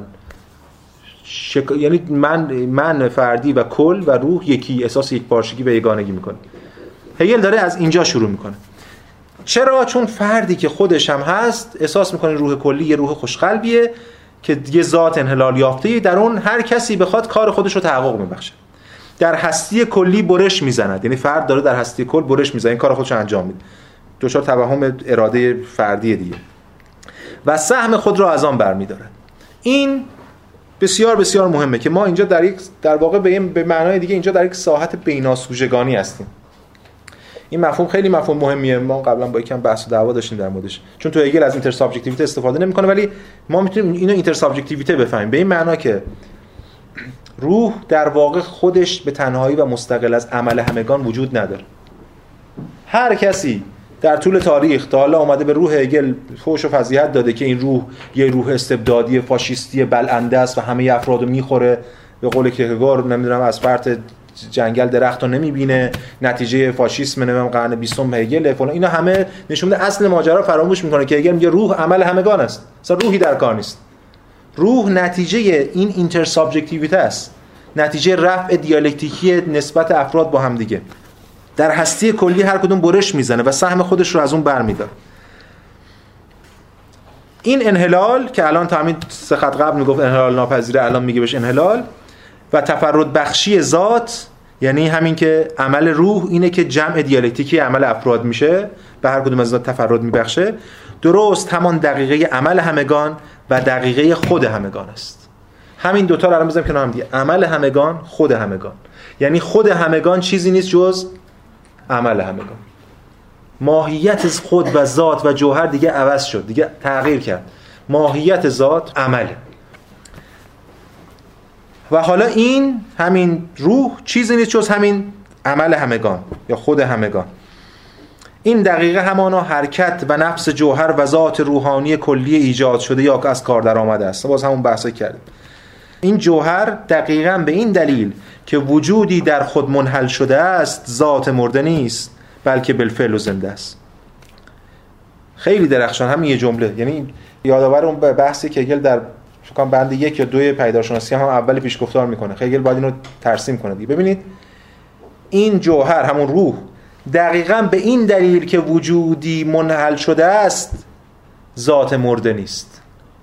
یعنی این جوهر این روح دقیقا به این دلیل که در حال انحلاله زنده است.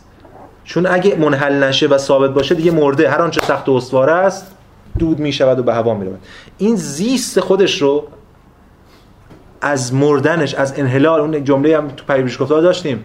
یادتون است. حیات روح حیاتی نیست که خود را از مرگ پس کشد و از دسترس ویرانی مسون نگاه دارد بلکه حیاتی است که خود را در آن تاب می آورد و فلان و فلان. حیات روح از طریق مرگ محقق میشه مرگ افراد. بله دیگه متاسفانه. تاریخ هگل میگه دیگه تخته قصابیه دیگه. افراد میان و رفت میشن و ولی خب این خود روح چیزی جز عمل همگان نیست. خود روحی جدای از افراد که نداریم. در حین این منحل شدن خود روحه که این روح داره زندگی می‌کنه. دقیقا به این دلیل که وجودی در خود منحل شده است ذات مرده نیست بلکه بالفعل و زنده است. این حیات کله. حالا این چه اینو می‌خوایم پیشرفت مثبت در نظر بگیریم؟ بهش بگیم پیشرفت چه بگیم لعنت پشت لعنت. تاریخ هگل اینه دیگه. و اینم خیلی مهمه که تناقضی پس وجود نداره بین انحلال و زندگی.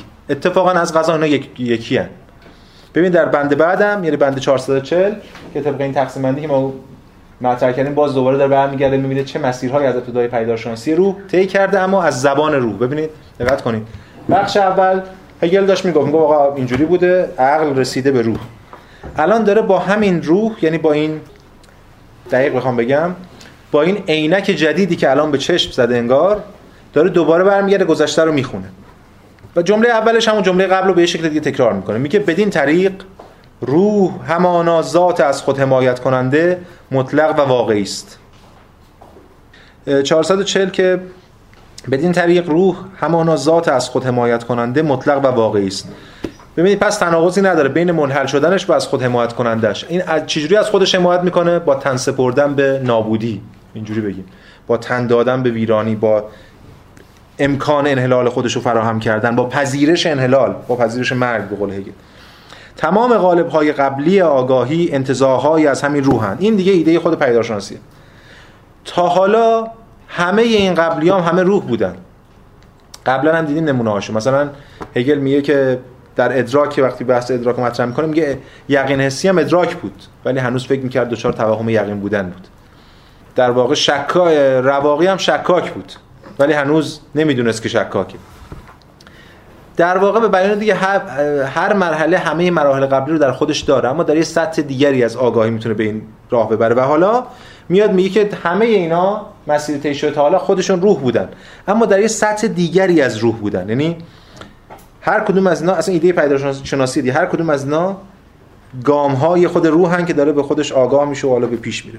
آنها همین روحند که خود را تحلیل دقایق خیش را از یکدیگر متمایز و در هر کدام مدتی درنگ می‌کنند. این تو یادتون باشه توی همون آگهی پیدارشناسی روح که با خود کتاب منتشر کردن یه صفحه‌ای که ما ترم اول جلسه اول پیدارشناسی رو آگهی خوندیم با هم دیگه ترجمه کردیم بحث کردیم در موردش.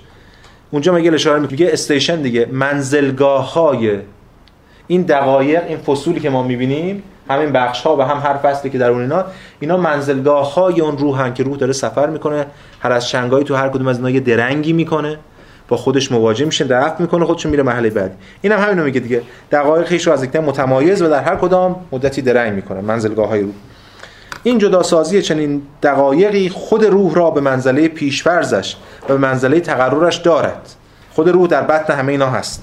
بیان دیگر این جداسازی صرفا در روحی وجود دارد که همانا وجود است. اینجا وجود هگل از اگزیستانس استفاده می‌کنه چون میگه هگل از سه تا اصطلاح برای وجود داریم. هم زاین داریم هم دازاین داریم و هم اگزیستانس. ما زاین رو می‌ذاریم وجود دازاین هم می‌ذاریم اینجا ترجمه وجود متعین. اگزیستانس رو بله بزنیم اگزیستانس که خب یه اصطلاح خیلی پساهایدگریه می‌ذاریم وجود توی گیومه. ولی تا اینجا حداقل سطح این وجود از وجود زاین پایین تره یعنی همین وجود کسرتگرا وجودی که داره جداگانه می‌بینه. میگه هنوز این جداسازی صرفا در حد این وجوده است. یعنی چی؟ این دقایق که بدین طریق جدا شدند به نحوی به نظر می‌رسند که گویی واقعا این گونه جدا و منفرد هستند. ما اول فکر می‌کنیم که بله اینا از هم دیگه جدان اما عملا ما می‌دونیم که اینا همه در حرکت روحن چیزی جز حرکت روح نیستن. رشد ما فهم ما باعث میشه به این صد برسیم. اما این که آنها صرفا دقایق یا مقادیری هستند که ناپدید می‌شوند هم رفت میشه هر محل میاد و میره از طریق پیشروی و نیز بازگشتشان به مبنا و ذاتشان یعنی خود روح معلوم شده است. و این ذات چیزی جز همین حرکت و انحلال این دقایق نیست. این اصلا تعریف روحه. اگه بخوایم حالا هگل که تعریف نداره هر چیزی ایده به صورت موجز بیان شده یه اون تصویری که میشه از روح بیان کرد اینه. روح چیه؟ چیزی نیست جز همین حرکت و انحلال این دقایق. روح یعنی همین همینی که همه اینا در کنار هم قرار داده. من اصطلاح نخ تسبیح رو به کار می‌برم ولی نخ تسبیح یه ما رو امکان داره سوء تفاهم کنه دیگه کاری نخی هست که بعد این دونه ها روشن. نخی در کار نیست. این نخه این روحه این حرکته چیزی نیست جز همین انحلال این دقایق در بطن خود این که این بطنش هم باز جدای از خود این عمل همگان نیست که. روح اصلا حرکت و انحلال افراده.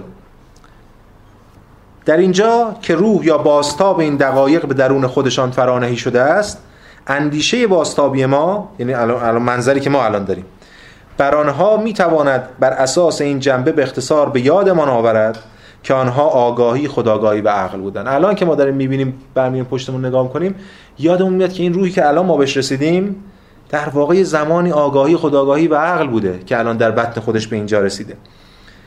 و اینم نوشته این جنبه به اختصار به یادمان می آورد این یادآوری مهمه برای هگل نه فقط برای هگل برای تاریخ فلسفه.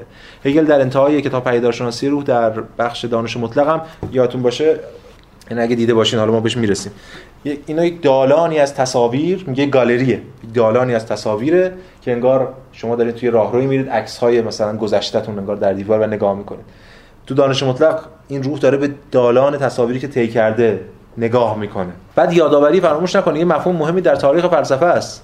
در خود کی افلاطون اصلا برای افلاطون فلسفه یعنی آنامنسیس تذکار یادآوری recollection. الان افلاطون داستان میگه ما یه جایی بودیم رفتیم یادمون رفت و اینا ولی در حقیقت خود ما این یادآوری یعنی اینکه به خود آمدن. یادآوری فقط این نیست که یه حافظه ای بوده ما بریم بشناسیم یادش بیاریم. یادآوری خود رفع کردن خود همین تن سپردن به نفی دیالکتیکی یا پیشروی حقیقت.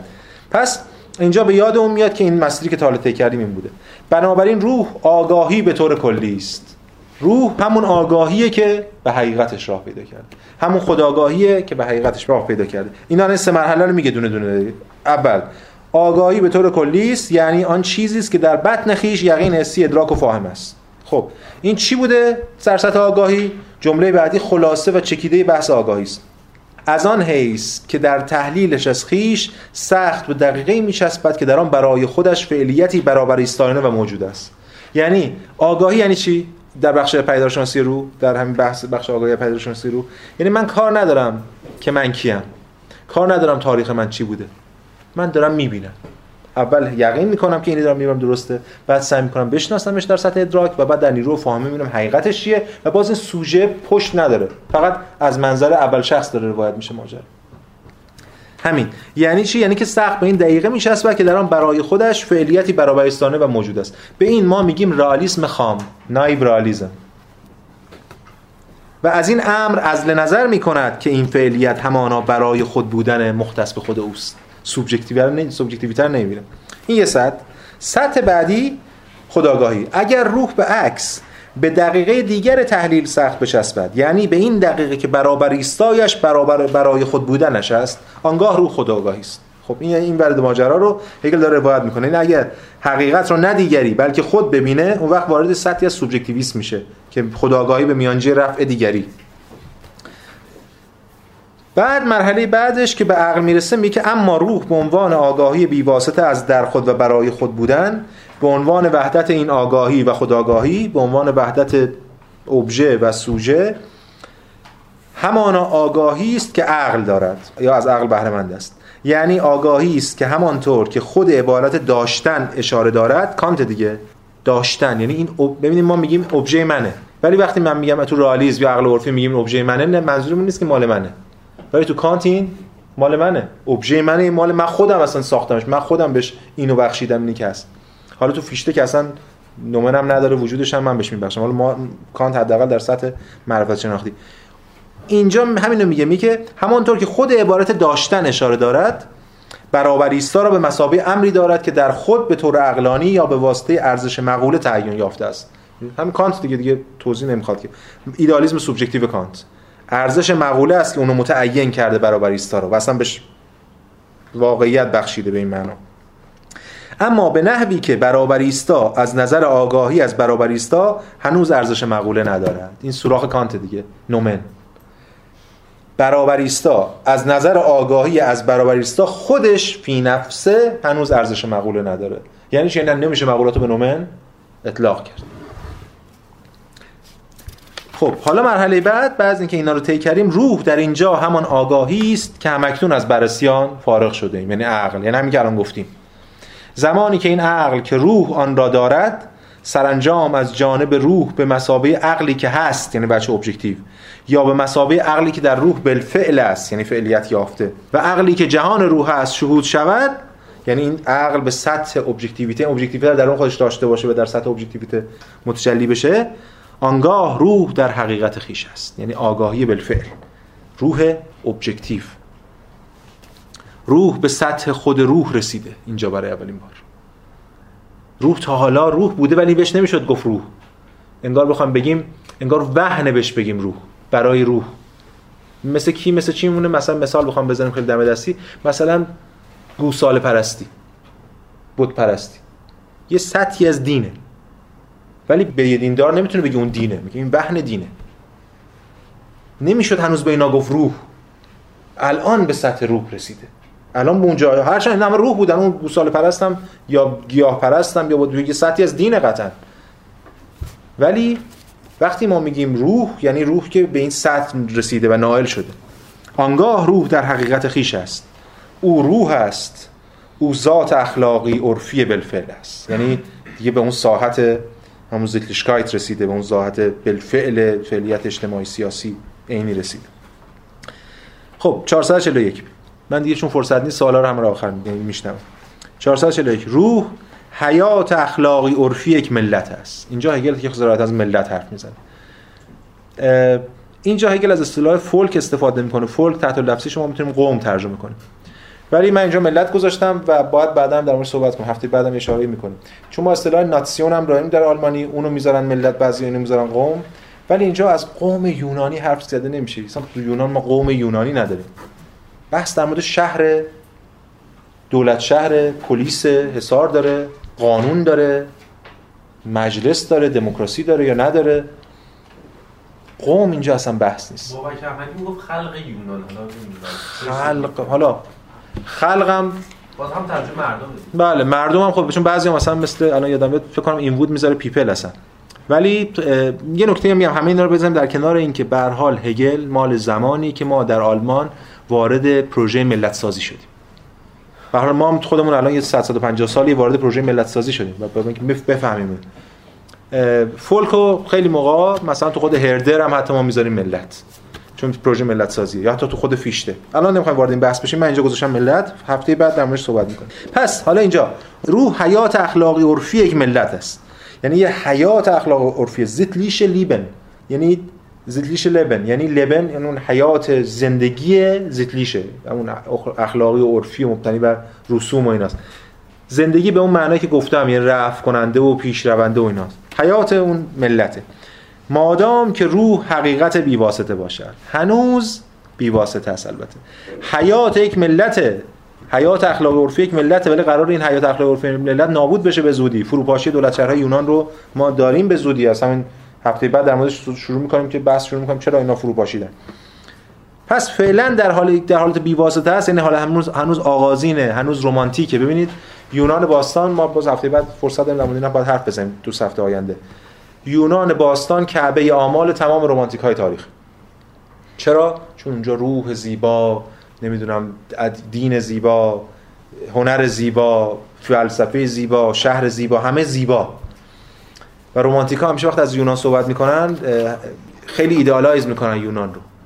همینجوری گذ- یونان خودش زیباست. وقتی به گذشته برمیگردن اینا idealize ش می‌کنن. و هگل می‌خواد اونو بهش حمله کنه. هگل در نهایت می‌خواد رومانتیکا رو بزنه.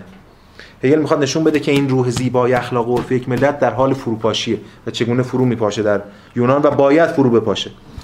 نقد بیواسطگی رمانتیک چون هنوز دچار توهم بیواسطه است. هنوز حقیقت بیواسطه است. حیاتون باشه نقل قول که از آنتیگونه جلسه آخر ما قبل خوندیم. نمی‌دونیم این قوانین روح قومی از کجا آمده ولی دوستش داریم. ولی می‌خوایم و احساس همدلی باش می‌کنیم. هویت می‌گیریم ازش ولی نمی‌دونیم از کجا آمده چون بیواسطه است. ما درش پرتاب شدیم روح فردی است که یک جهان است. جهان یعنی به مسابقه کل یک پارچه. در واقع ببخشید روح فردی است که یک جهان است. یعنی روح یه فرده انگار کل انگار شهر یک فرده. یک پارچه است یک جهان محسوب میشه. این همین بحثه که رومانتیکام داشتن دیگه. شهر به مسابقه فرد یا کل به مسابقه فرد یا همون حرفی که شیلینگ هم می‌زد جهان به مسابقه بدن و اینجور چیزا.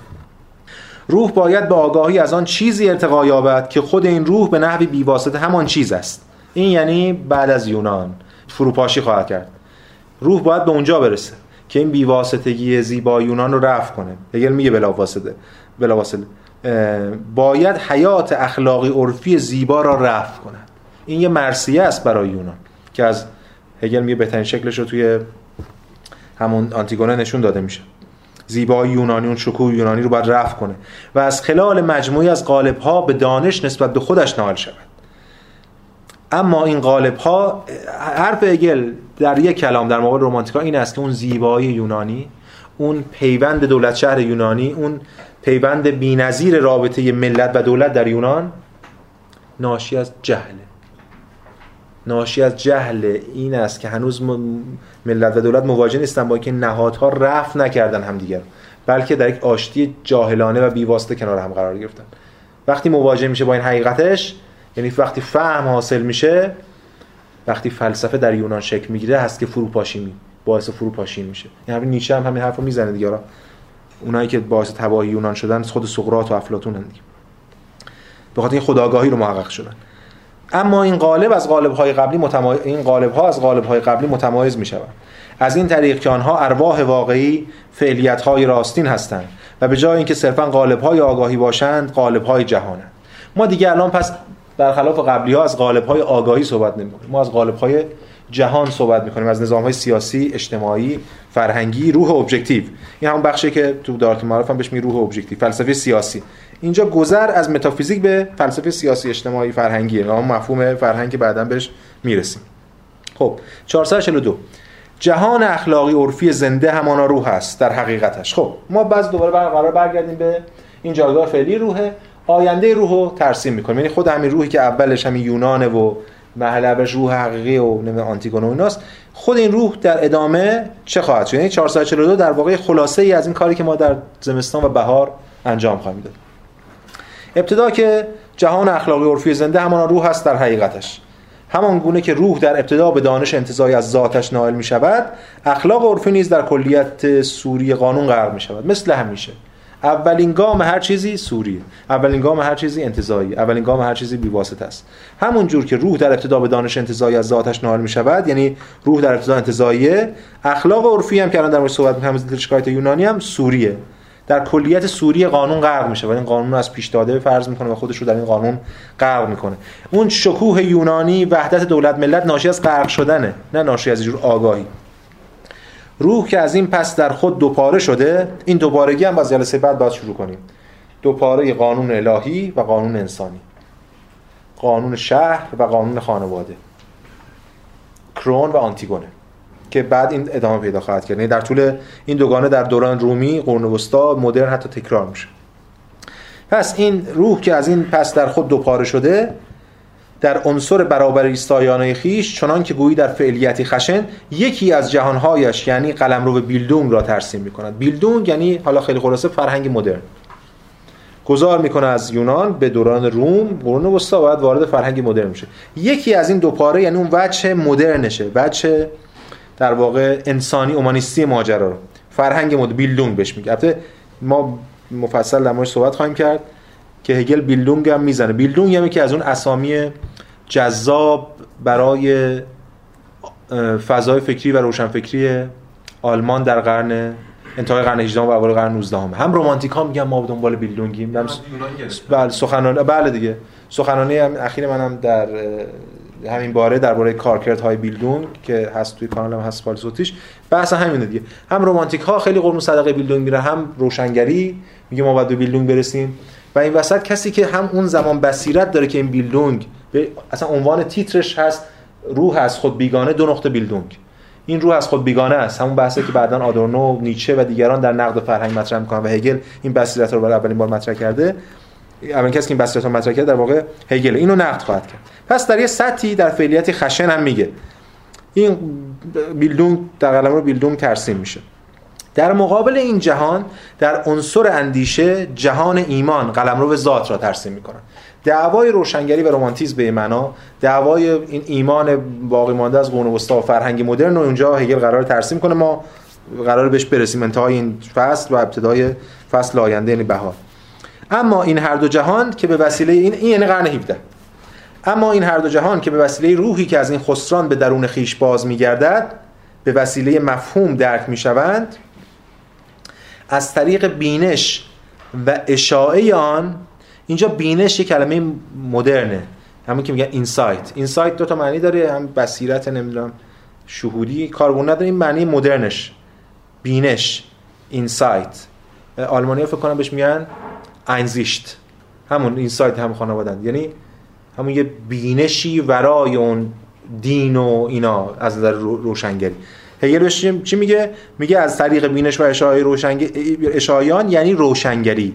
آشوب زده و انقلابی میشن روشنگری. هگل یه تمایزی هم می‌ذاره خودش که ما بهش می‌رسیم بین آفکلرون که روشنگری آلمانیه و لومیر که لومیرها که روشنگران فرانسوی اینجا در وارد قرن 18 میشیم نبرد ایمان و نبرد ایمان و عقل مدرن واکنش روشنگری و بعد در انتهای قرن 18 چه اتفاقی میفته؟ میگه که روشنگری آشوب زده و انقلابی می شود این اشاره داره به 1789 انقلاب کبیر فرانسه. این روشنگریه که داره انقلابی میشه. این روشنگران که دارن انقلابی میشه و قلمروی که به این جهان و آن جهان تقسیم شده همون بیلدونگ و دین و گسترش یافته است به خداگاهی باز میگردد که اکنون در قالب اخلاق خود را به منزله ذاتیت و ذات را به منزله خود بالفعل فراچنگ میآورد این اخلاق فرق داره با اون اخلاق عرفی اجتماعی. اون از این دوباره مورالیتته اون بخش سوم روح به خود مطمئن. اخلاق. ببینید روح از خود بیگانه دو نقطه بیلدونگ روح به خود مطمئن دو نقطه اخلاق. اخلاق کانتی. دوباره هگل داره برمیگرده به خودش زمان خودش یعنی همزمان. با خودش ببینیم اخلاق کانتی چگونه ولی اینجا اخلاق کانتی برخلاف بحث اخلاق کانتی در عقل که عقل عملی بود نه در ساعت اخلاق فردی بلکه در ساعت اخلاق اجتماعی اخلاق فردی کانتی که در اجتماع داره تحقق پیدا می‌کنه. چون گفتیم سطح روحانی دیگه. خداگاهی دیگر جهانش و مبنای آن را بیرون از خیش فرا نمی نهد بلکه می‌گذارد همه چیز در درون خودش از میان برود. این یعنی عقل عملی کانتی به معنا دیگه. و چرا می همه چیز میاره درون یعنی در درون خودش به منشأ یک حقیقتی می‌رسه. در واکنش به اون فرهنگ مدرن. اون مفهوم وجدان وجدان درونی که البته به یه وجدان اجتماعی تحلیل میشه که ما بهش می‌رسیم. و در مقام وجدان همانا روح متیقن متیقن به خیش یا همین روح از به خود مطمئن است. اخلاق کانتی که در واقع اوج اومانیسم مدرنه. در بند آخر که گفتم خیلی بند کوتاهی 443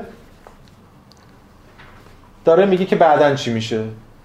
داره اشاره می‌کنه به اینکه این بنابراین جهان اخلاقی عرفی جهانی که به این جهان و آن جهان گسیخته شده و جهان بینی اخلاقی یعنی کانت اون جهان اخلاقی عرفی همون اولیش که میشه همون آنتیگونه و بحث زیتلیشکایت و, و جهان آخری جهان بینی اخلاقی کانته یعنی کل این مسیر جملگی روحهایی هستند که حرکت و بازگشتشان در خود بسیط برای خود باش روح بس میابند و خداگاهی بالفعل روح مطلق به منزله هدف و پیامد آنها پیدا میشه. اون یه مطلقه کسرش اضافی و خداگاهی بالفعل روح مطلق به منزله هدف و پیامد آنها پدیدار خواهد شد. یعنی چی؟ یعنی این مسیر قرار به سمت کجا بره؟ به سمت روح مطلق بره. یا اون چیزی که توی پدیدارشناسی و آخر بهش دانش مطلق. هدف و پیامد اونها این مسیر خواهد بود. یک تنشی وجود داره که این تنش هی داره تکرار میشه و تکرار میشه و بعد داره مسیر آیندهش هم هگل سعی می‌کنه برای ما ترسیم کنه. پس این از این واقعا بندهای نفسگیر پیدارشناسی که خود شما مزام می‌کنه واقعا نمیشه همطور اینو باز کرد و خوند. واقعا خیلی پیچیده است. ولی به حال ما سعی کردیم حداقل این امروز هم یک تجربه داشته باشیم از اینکه متنی که واقعا دشوار و متنی که شاید در وهله اول به راحتی به بی‌معنایی و مهملگویی متهم بشه چگونه معناداره و معقوله و لایه‌هاش چیه. و تازه ما با این فرصتی داشتیم فقط ابتدایی بهش پرداختیم ببینیم بخش انتهاییش رو. فقط هگل یه جور در مورد آینده صحبت کرده ما قراره در ادامه بریم اینا رو باز کنیم و بست بدیم. و حتی اگه بعد در انتهای این ترم شما برگردید دوباره این متن رو بخونید می‌بینید که این متن وجوه جدیدی رو برای شما از خودش آشکار می‌کنه. بسیار خوب. این از بحث ما در در این مورد هفته آینده. دیگه برمیگردیم به همون روال قبلیمون. وارد بحث همین روح حقیقی یا همون مشخصا تراژدی آنتیگونه میشیم و سعی می‌کنیم که نشون بدیم هگل چه تصویری از فرهنگ یونانی ترسیم می‌کنه و چگونه اون رو ترسیم می‌کنه تا بتونه فروپاشی اون رو تحلیل کنه. خیلی مهمه که شما چجوری ترسیم کنید نهادها رو تا بتونید بعدا فروپاشی رو یعنی تضاد یا تعارض نهادها رو چگونه بتونید ترسیم کنید و بعدا با چه منطقی بتونید فروپاشی رو در واقع تحلیل کنید. این کاری که هگل در جلس در بخش بعدی ارائه خواهد داد و ما سعی می‌کنیم هفته آینده این رو ترسیم بکنیم تفسیر بکنیم. بسیار خوب. سوال؟ این زیتلیشکلیبه که فرمودید فرق می‌کنه با زیتلیشکار؟ نه. رو یکی می‌زنه بخوره تو متن خود هگل زیتلیشکلیبه داریم. بله. خب ما زیتلیش لبن داریم. بله. خب ما چرا خب اون وقت زیتلیشکایت هم داریش زیتلیشکایت هم. چجوری تا متمایز میشه چرا دو تا واژه متفاوت یعنی دو اسم. نه انگار مثلا من میگم واقعیت سوبژکت مثلا حقیقت سوبژکتیو و سوبژکتیویته اینا فرق دارن با هم ولی میشه توی بستر ببینیم اینا رو. این تمایزا رو خیلی نباید از این طرف افراط کنیم و فنی ببینیمشون. اما از اون طرف هم نباید نادیدشون بگیریم. به همین دلیل تو ترجمه اینا رو حتما باید حفظ کنیم. ولی حواسمون باشه که ببین خیلی موقع Sittlichkeit رو دیدین مترجم انگلیسی ها خودش Sittlichkeit رو اصلا می‌ذارن ethical order یا حتی می‌ذارن ethical life حتی خود Sittlichkeit رو یعنی می‌ذارن حیات چون یه حیاتی توش داره اینا تو اخلاق نداره دیگه. یا حتی تو خود زیته یه رسوم رسم و رسومی هست که تو اخلاق و نمی‌دونم اتیکس و اینا نیست. به همین دلیل اونا اون حیات رو بهش اضافه کردن و بستش و سعی می‌کنن اون رو بست بدن. ولی همون جوری که ما در زبان انگلیسی معادل درست و دقیقی برای زیتلیشکایت نداریم در فارسی هم نداریم. این اخلاق عرفی هم ما در نهایت با همین بهش شاید کتاب چاپ ما یه چیزی که بزنیم. چون هم باید اخلاق توش باشه یه سطحی از اخلاق به هر حال یه سطحی از عرف هم هست یه سطحی از رسم و رسوم هم هست اما انواع بخش اجتماعی سیاسی هم داره. همینا باید در کنار هم باشه. این به هر حال اینجا هگل لبن آورده بعضی جا هگل حتی میگه به زیتلیش رو صفت زیتلیش رو به زوبستانس اطلاق می‌کنه. میگه جوهر مثلا اخلاقی عرفی. یا حالا قبلا ما گفتیم اخلاقیاتی بله. بفرمایید. سوال؟ اینجا وقتی که توی بند 443 بنابراین آیا بنابراین مثلا شاید اشاره به یک جبریه بنابراین این مثلا در واقع می‌تونیم مثلا جهان زیستگیشکایتی با جهان مثلا در واقع با سوسیتی مثل قرارداد اجتماعی اینا به هر حال در, در یک جایی در خود مثلا در واقع این کارشون توی حرکت باز حرکت و بازگشتشون در خود وسیله خودباش رو بس مییابن. آیا این یعنی امر در واقع یه چیزی که مثلا حالا مثلا در مارکس هم اتفاق میفته. مثلا این این کمونیسم به در واقع نهایی اون به در واقع جدالی که به در واقع آیا به نظرتون این یک آزادی درش نیست؟ ببینید ما الان به وقتش باید در مورد آزادی مفصل صحبت کنیم. ما یه بحثی داریم از اول این جلسات. که حتی نه این جلسات کانت هم که من درس می‌دادم اسپینوزا هم که درس می‌دادیم ما الان چند ساله نمی‌دونم 4 5 5 سال اینا میشه که اینجا دیگه از تالس شروع کردیم تا به اینجا رسید هر کدوم بحث می‌کردم باز یه دعوای بین جبر و اختیار بود یعنی بین ضرورت و آزادی. که من همیشه می‌گفتم که خب اینجا این تناقض هست اینجوری سعی می‌کنیم حلش کنیم ولی این بعدا هگل اینو یه جوری حلش می‌کنه. همیشه پاس می‌دادیم به جایی. اونجایی که ما تا حالا پاس می‌دادیم بهش دقیقا همینجاست. یعنی ما باید بتونیم اینو اینجا حداقل موضع هگل رو ترسیم کنیم. حداقل تا یه حدی به شکل سلبی. اینو اجازه بدیم ما به نقد هگل به لیبرالیسم برسیم در اون آزادی مطلق و حکومت ترور. و بعد اونجا باید بحث کنیم در مورد همین. یعنی من موظفم این یه به مسابقه لکچر اینو ارائه بدم که در هگل چگونه ضرورت آزادی به هم می‌رسن یعنی ضرورت عین آزادی میشه. اونجا باید یعنی باید مبانیشو ترسیم کنیم. در هگل به حال یه خواهم گزاره بگم ضرورت عین آزادی میشه. آزادی هست ولی آزادی منافی ضرورت نیست بلکه خود ضرورته. یعنی نوع مواجهه ما با ضرورت که آزادی محقق میشه. البته تو پرانتز آزادی فردی دیگر نداریم. تموم شد. بعد اسپینوزا ما دیگه آزادی فردی نداریم. این فرد بتونه تصمیم بگیره این کنم یا آن کنم خود دلیل اختیار این سنم اینا دیگه همه رفت رو هوا. آزادی کلی داریم. در هگل جامعه آزاد میشه. جهان آزاد میشه. اینو باید در مورد صحبت کنیم به چه معنا. بله. خب سوال دیگه آقای سهرابی بفرمایید بچه یه سوال مثلا که نتیجه این متافیزیک معرفت شناختی هگل چیه؟ یعنی اون چیزی که بند اول داره صحبت می‌کنه انگار یه گسستی داره با این بندهای قبلی ادامه. شما بله. اولش اومدیم روی کرده قبلی مثلا اون عقل مشاهدهگر تا کانت و فیختر گفتی. حالا انگار که هگل داره این حرف رو می‌زنه که به جای این دوگانه سوژه ابژه انگار ابتدای ابژه از هم بوده و سوژه از دل ابژه اومده و خود ابژه واجبی به قانونیه. بله. یعنی عقل درونش حضور داره و سوژه از این بله. ببینید ساحت بحث عوض شده. توی جامعه می‌بینیم. بله. اگه اینو بخوایم بیاریم و انقلاب فرانسه میشه کان و فیخته اگه اینو بخوایم تو ساعت جامعه بیاریم اون وقت یه جورایی تن دادن به اون وضع حاضر نمیشه وضع موجود نمیشه برای اینکه چون دوباره ما بعد برگردیم به اوبژه دیگه. بله. ببینید اولا دیالکتیک کلا یه بچه سلبی داره. یعنی مهم که شما کجا ایستادید که من کجا رو بزنم. من یه حالا یادداشتم دارم می‌نویسم حالا بعد در صحبت کنم. هر ادعایی هر گزاره یه جور شکلی از واکنش.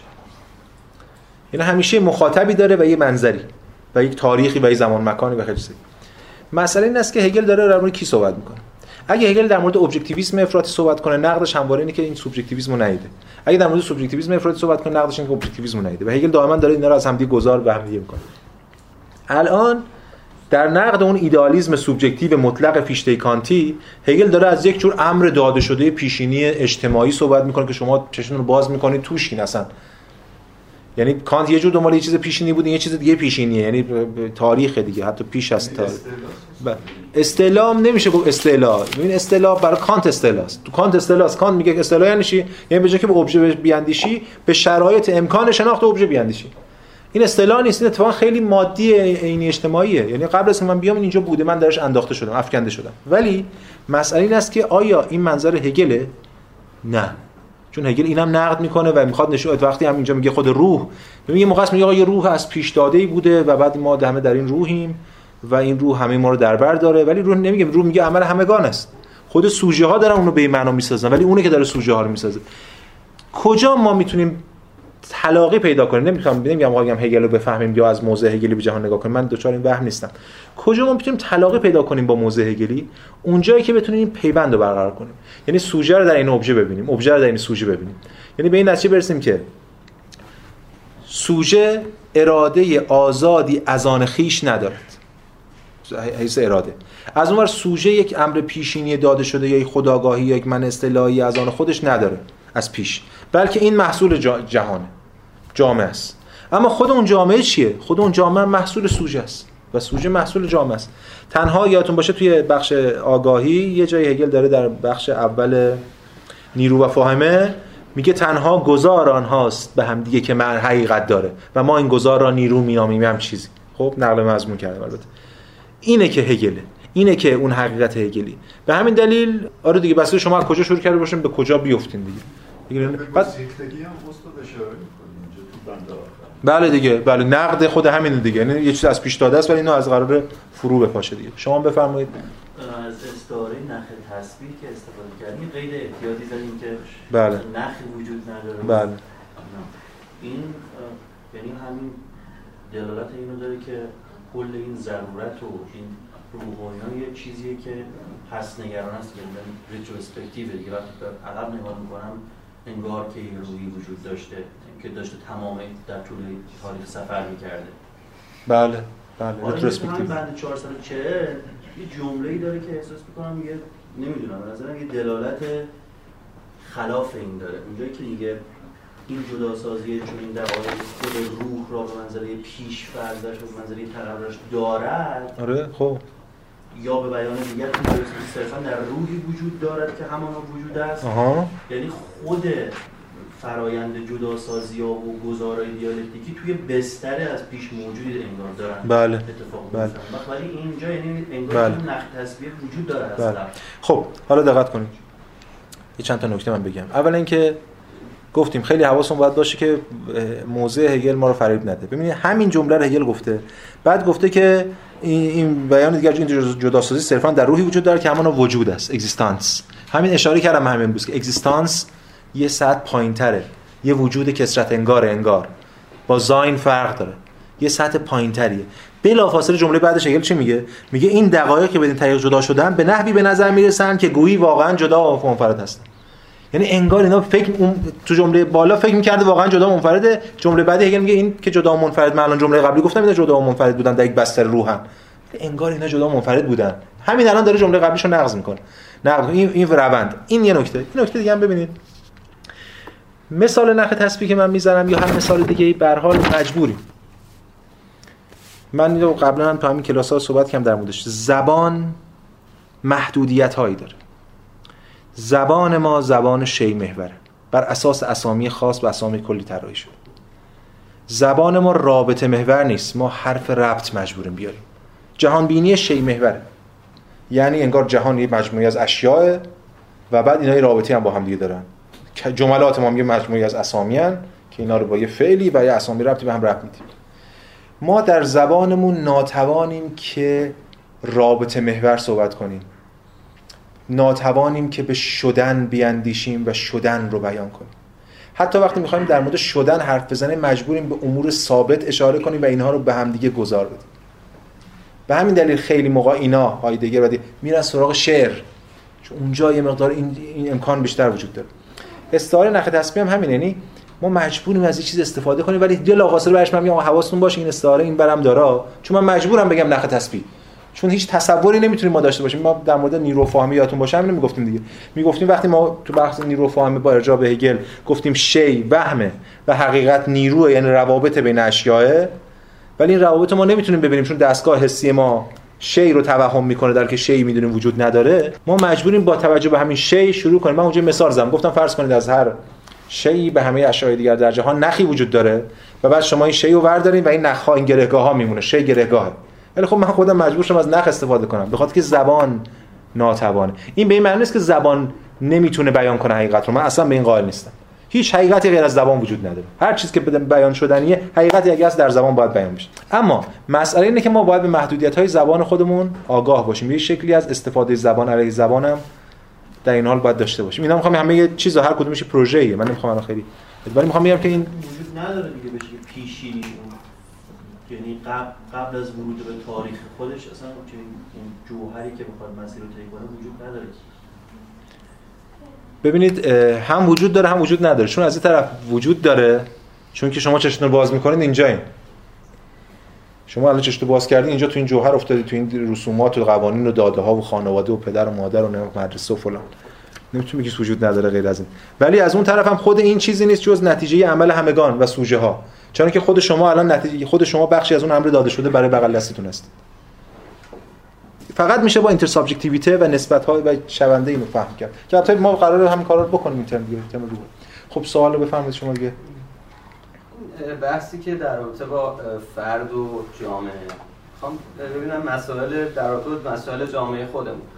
وقتی که حالا ترم پیش هم بحث شد. موقع عمل می‌رسه یا بحثایی که روشن فکرا می‌کنن. مثلا یه عده مردم رو مقصر می‌دونن. یه عده خب همون شکاف دولت ملتی که شما بهش اشاره کرده بودیم می‌خوام ببینم برای اینکه حالا راهکار عملی داشته باشیم. یعنی هگل چجوری ترسیم می‌کنه؟ این فرد و حالا جامعه رو. چون شما وقتی من بیام بگم که این دوتا هی همدیگر رو می‌سازن اولویتی نداره انگار. یعنی هیچ جا نمی‌تونیم به یکی اشاره بکنیم. تا این اینو بگیم اون میگه این اینو ساخته اون میگه اون اونو ساخته.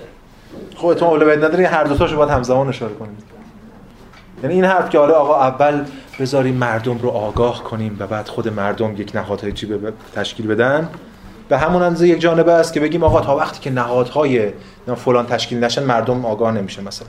مثلا که اتفاقا باید همزمان هر دو طرف رو با هم پیش برد. همزمان یه پروژه دو طرفه است. این اینجوری این میشه یه خیلی دم دستی جواب داد. ولی مواجهه هگل با این مسئله بخش اعظم ماجرا توی عناصر فلسفه حقه. اونجایی که از جامعه مدنی نفی جامعه مدنی به دولت می‌رسه. هگل میگه جامعه مدنی فی نفسه چیزی نیست جز ارضای نیازها. نقد لیبرالیسم دیگه. لیبرال دموکراسی در واقع به من جامعه مدنی در ارضای نیازها و اکثریت توده و فلان. ولی برای اینکه معلومات فراتر با رفع اون می‌رسه به دولت و دولت هم از پیش داده و بیرونی نیست. با رفع جامعه مدنی محقق میشه با اصناف و این بحثی که هگل کرد. اون جواب ایجابی هگل. اما جواب سلبیش و حتی یه نسبت‌های با روزمون و جامعه ما و فلان اینا اجازه بدید من در طول این بهش می‌پردازم دیگه. تو خورد خورد به بهانه همین کاری که معمولا می‌کنم. بسیار خب سوال آخرم شما بفرمایید که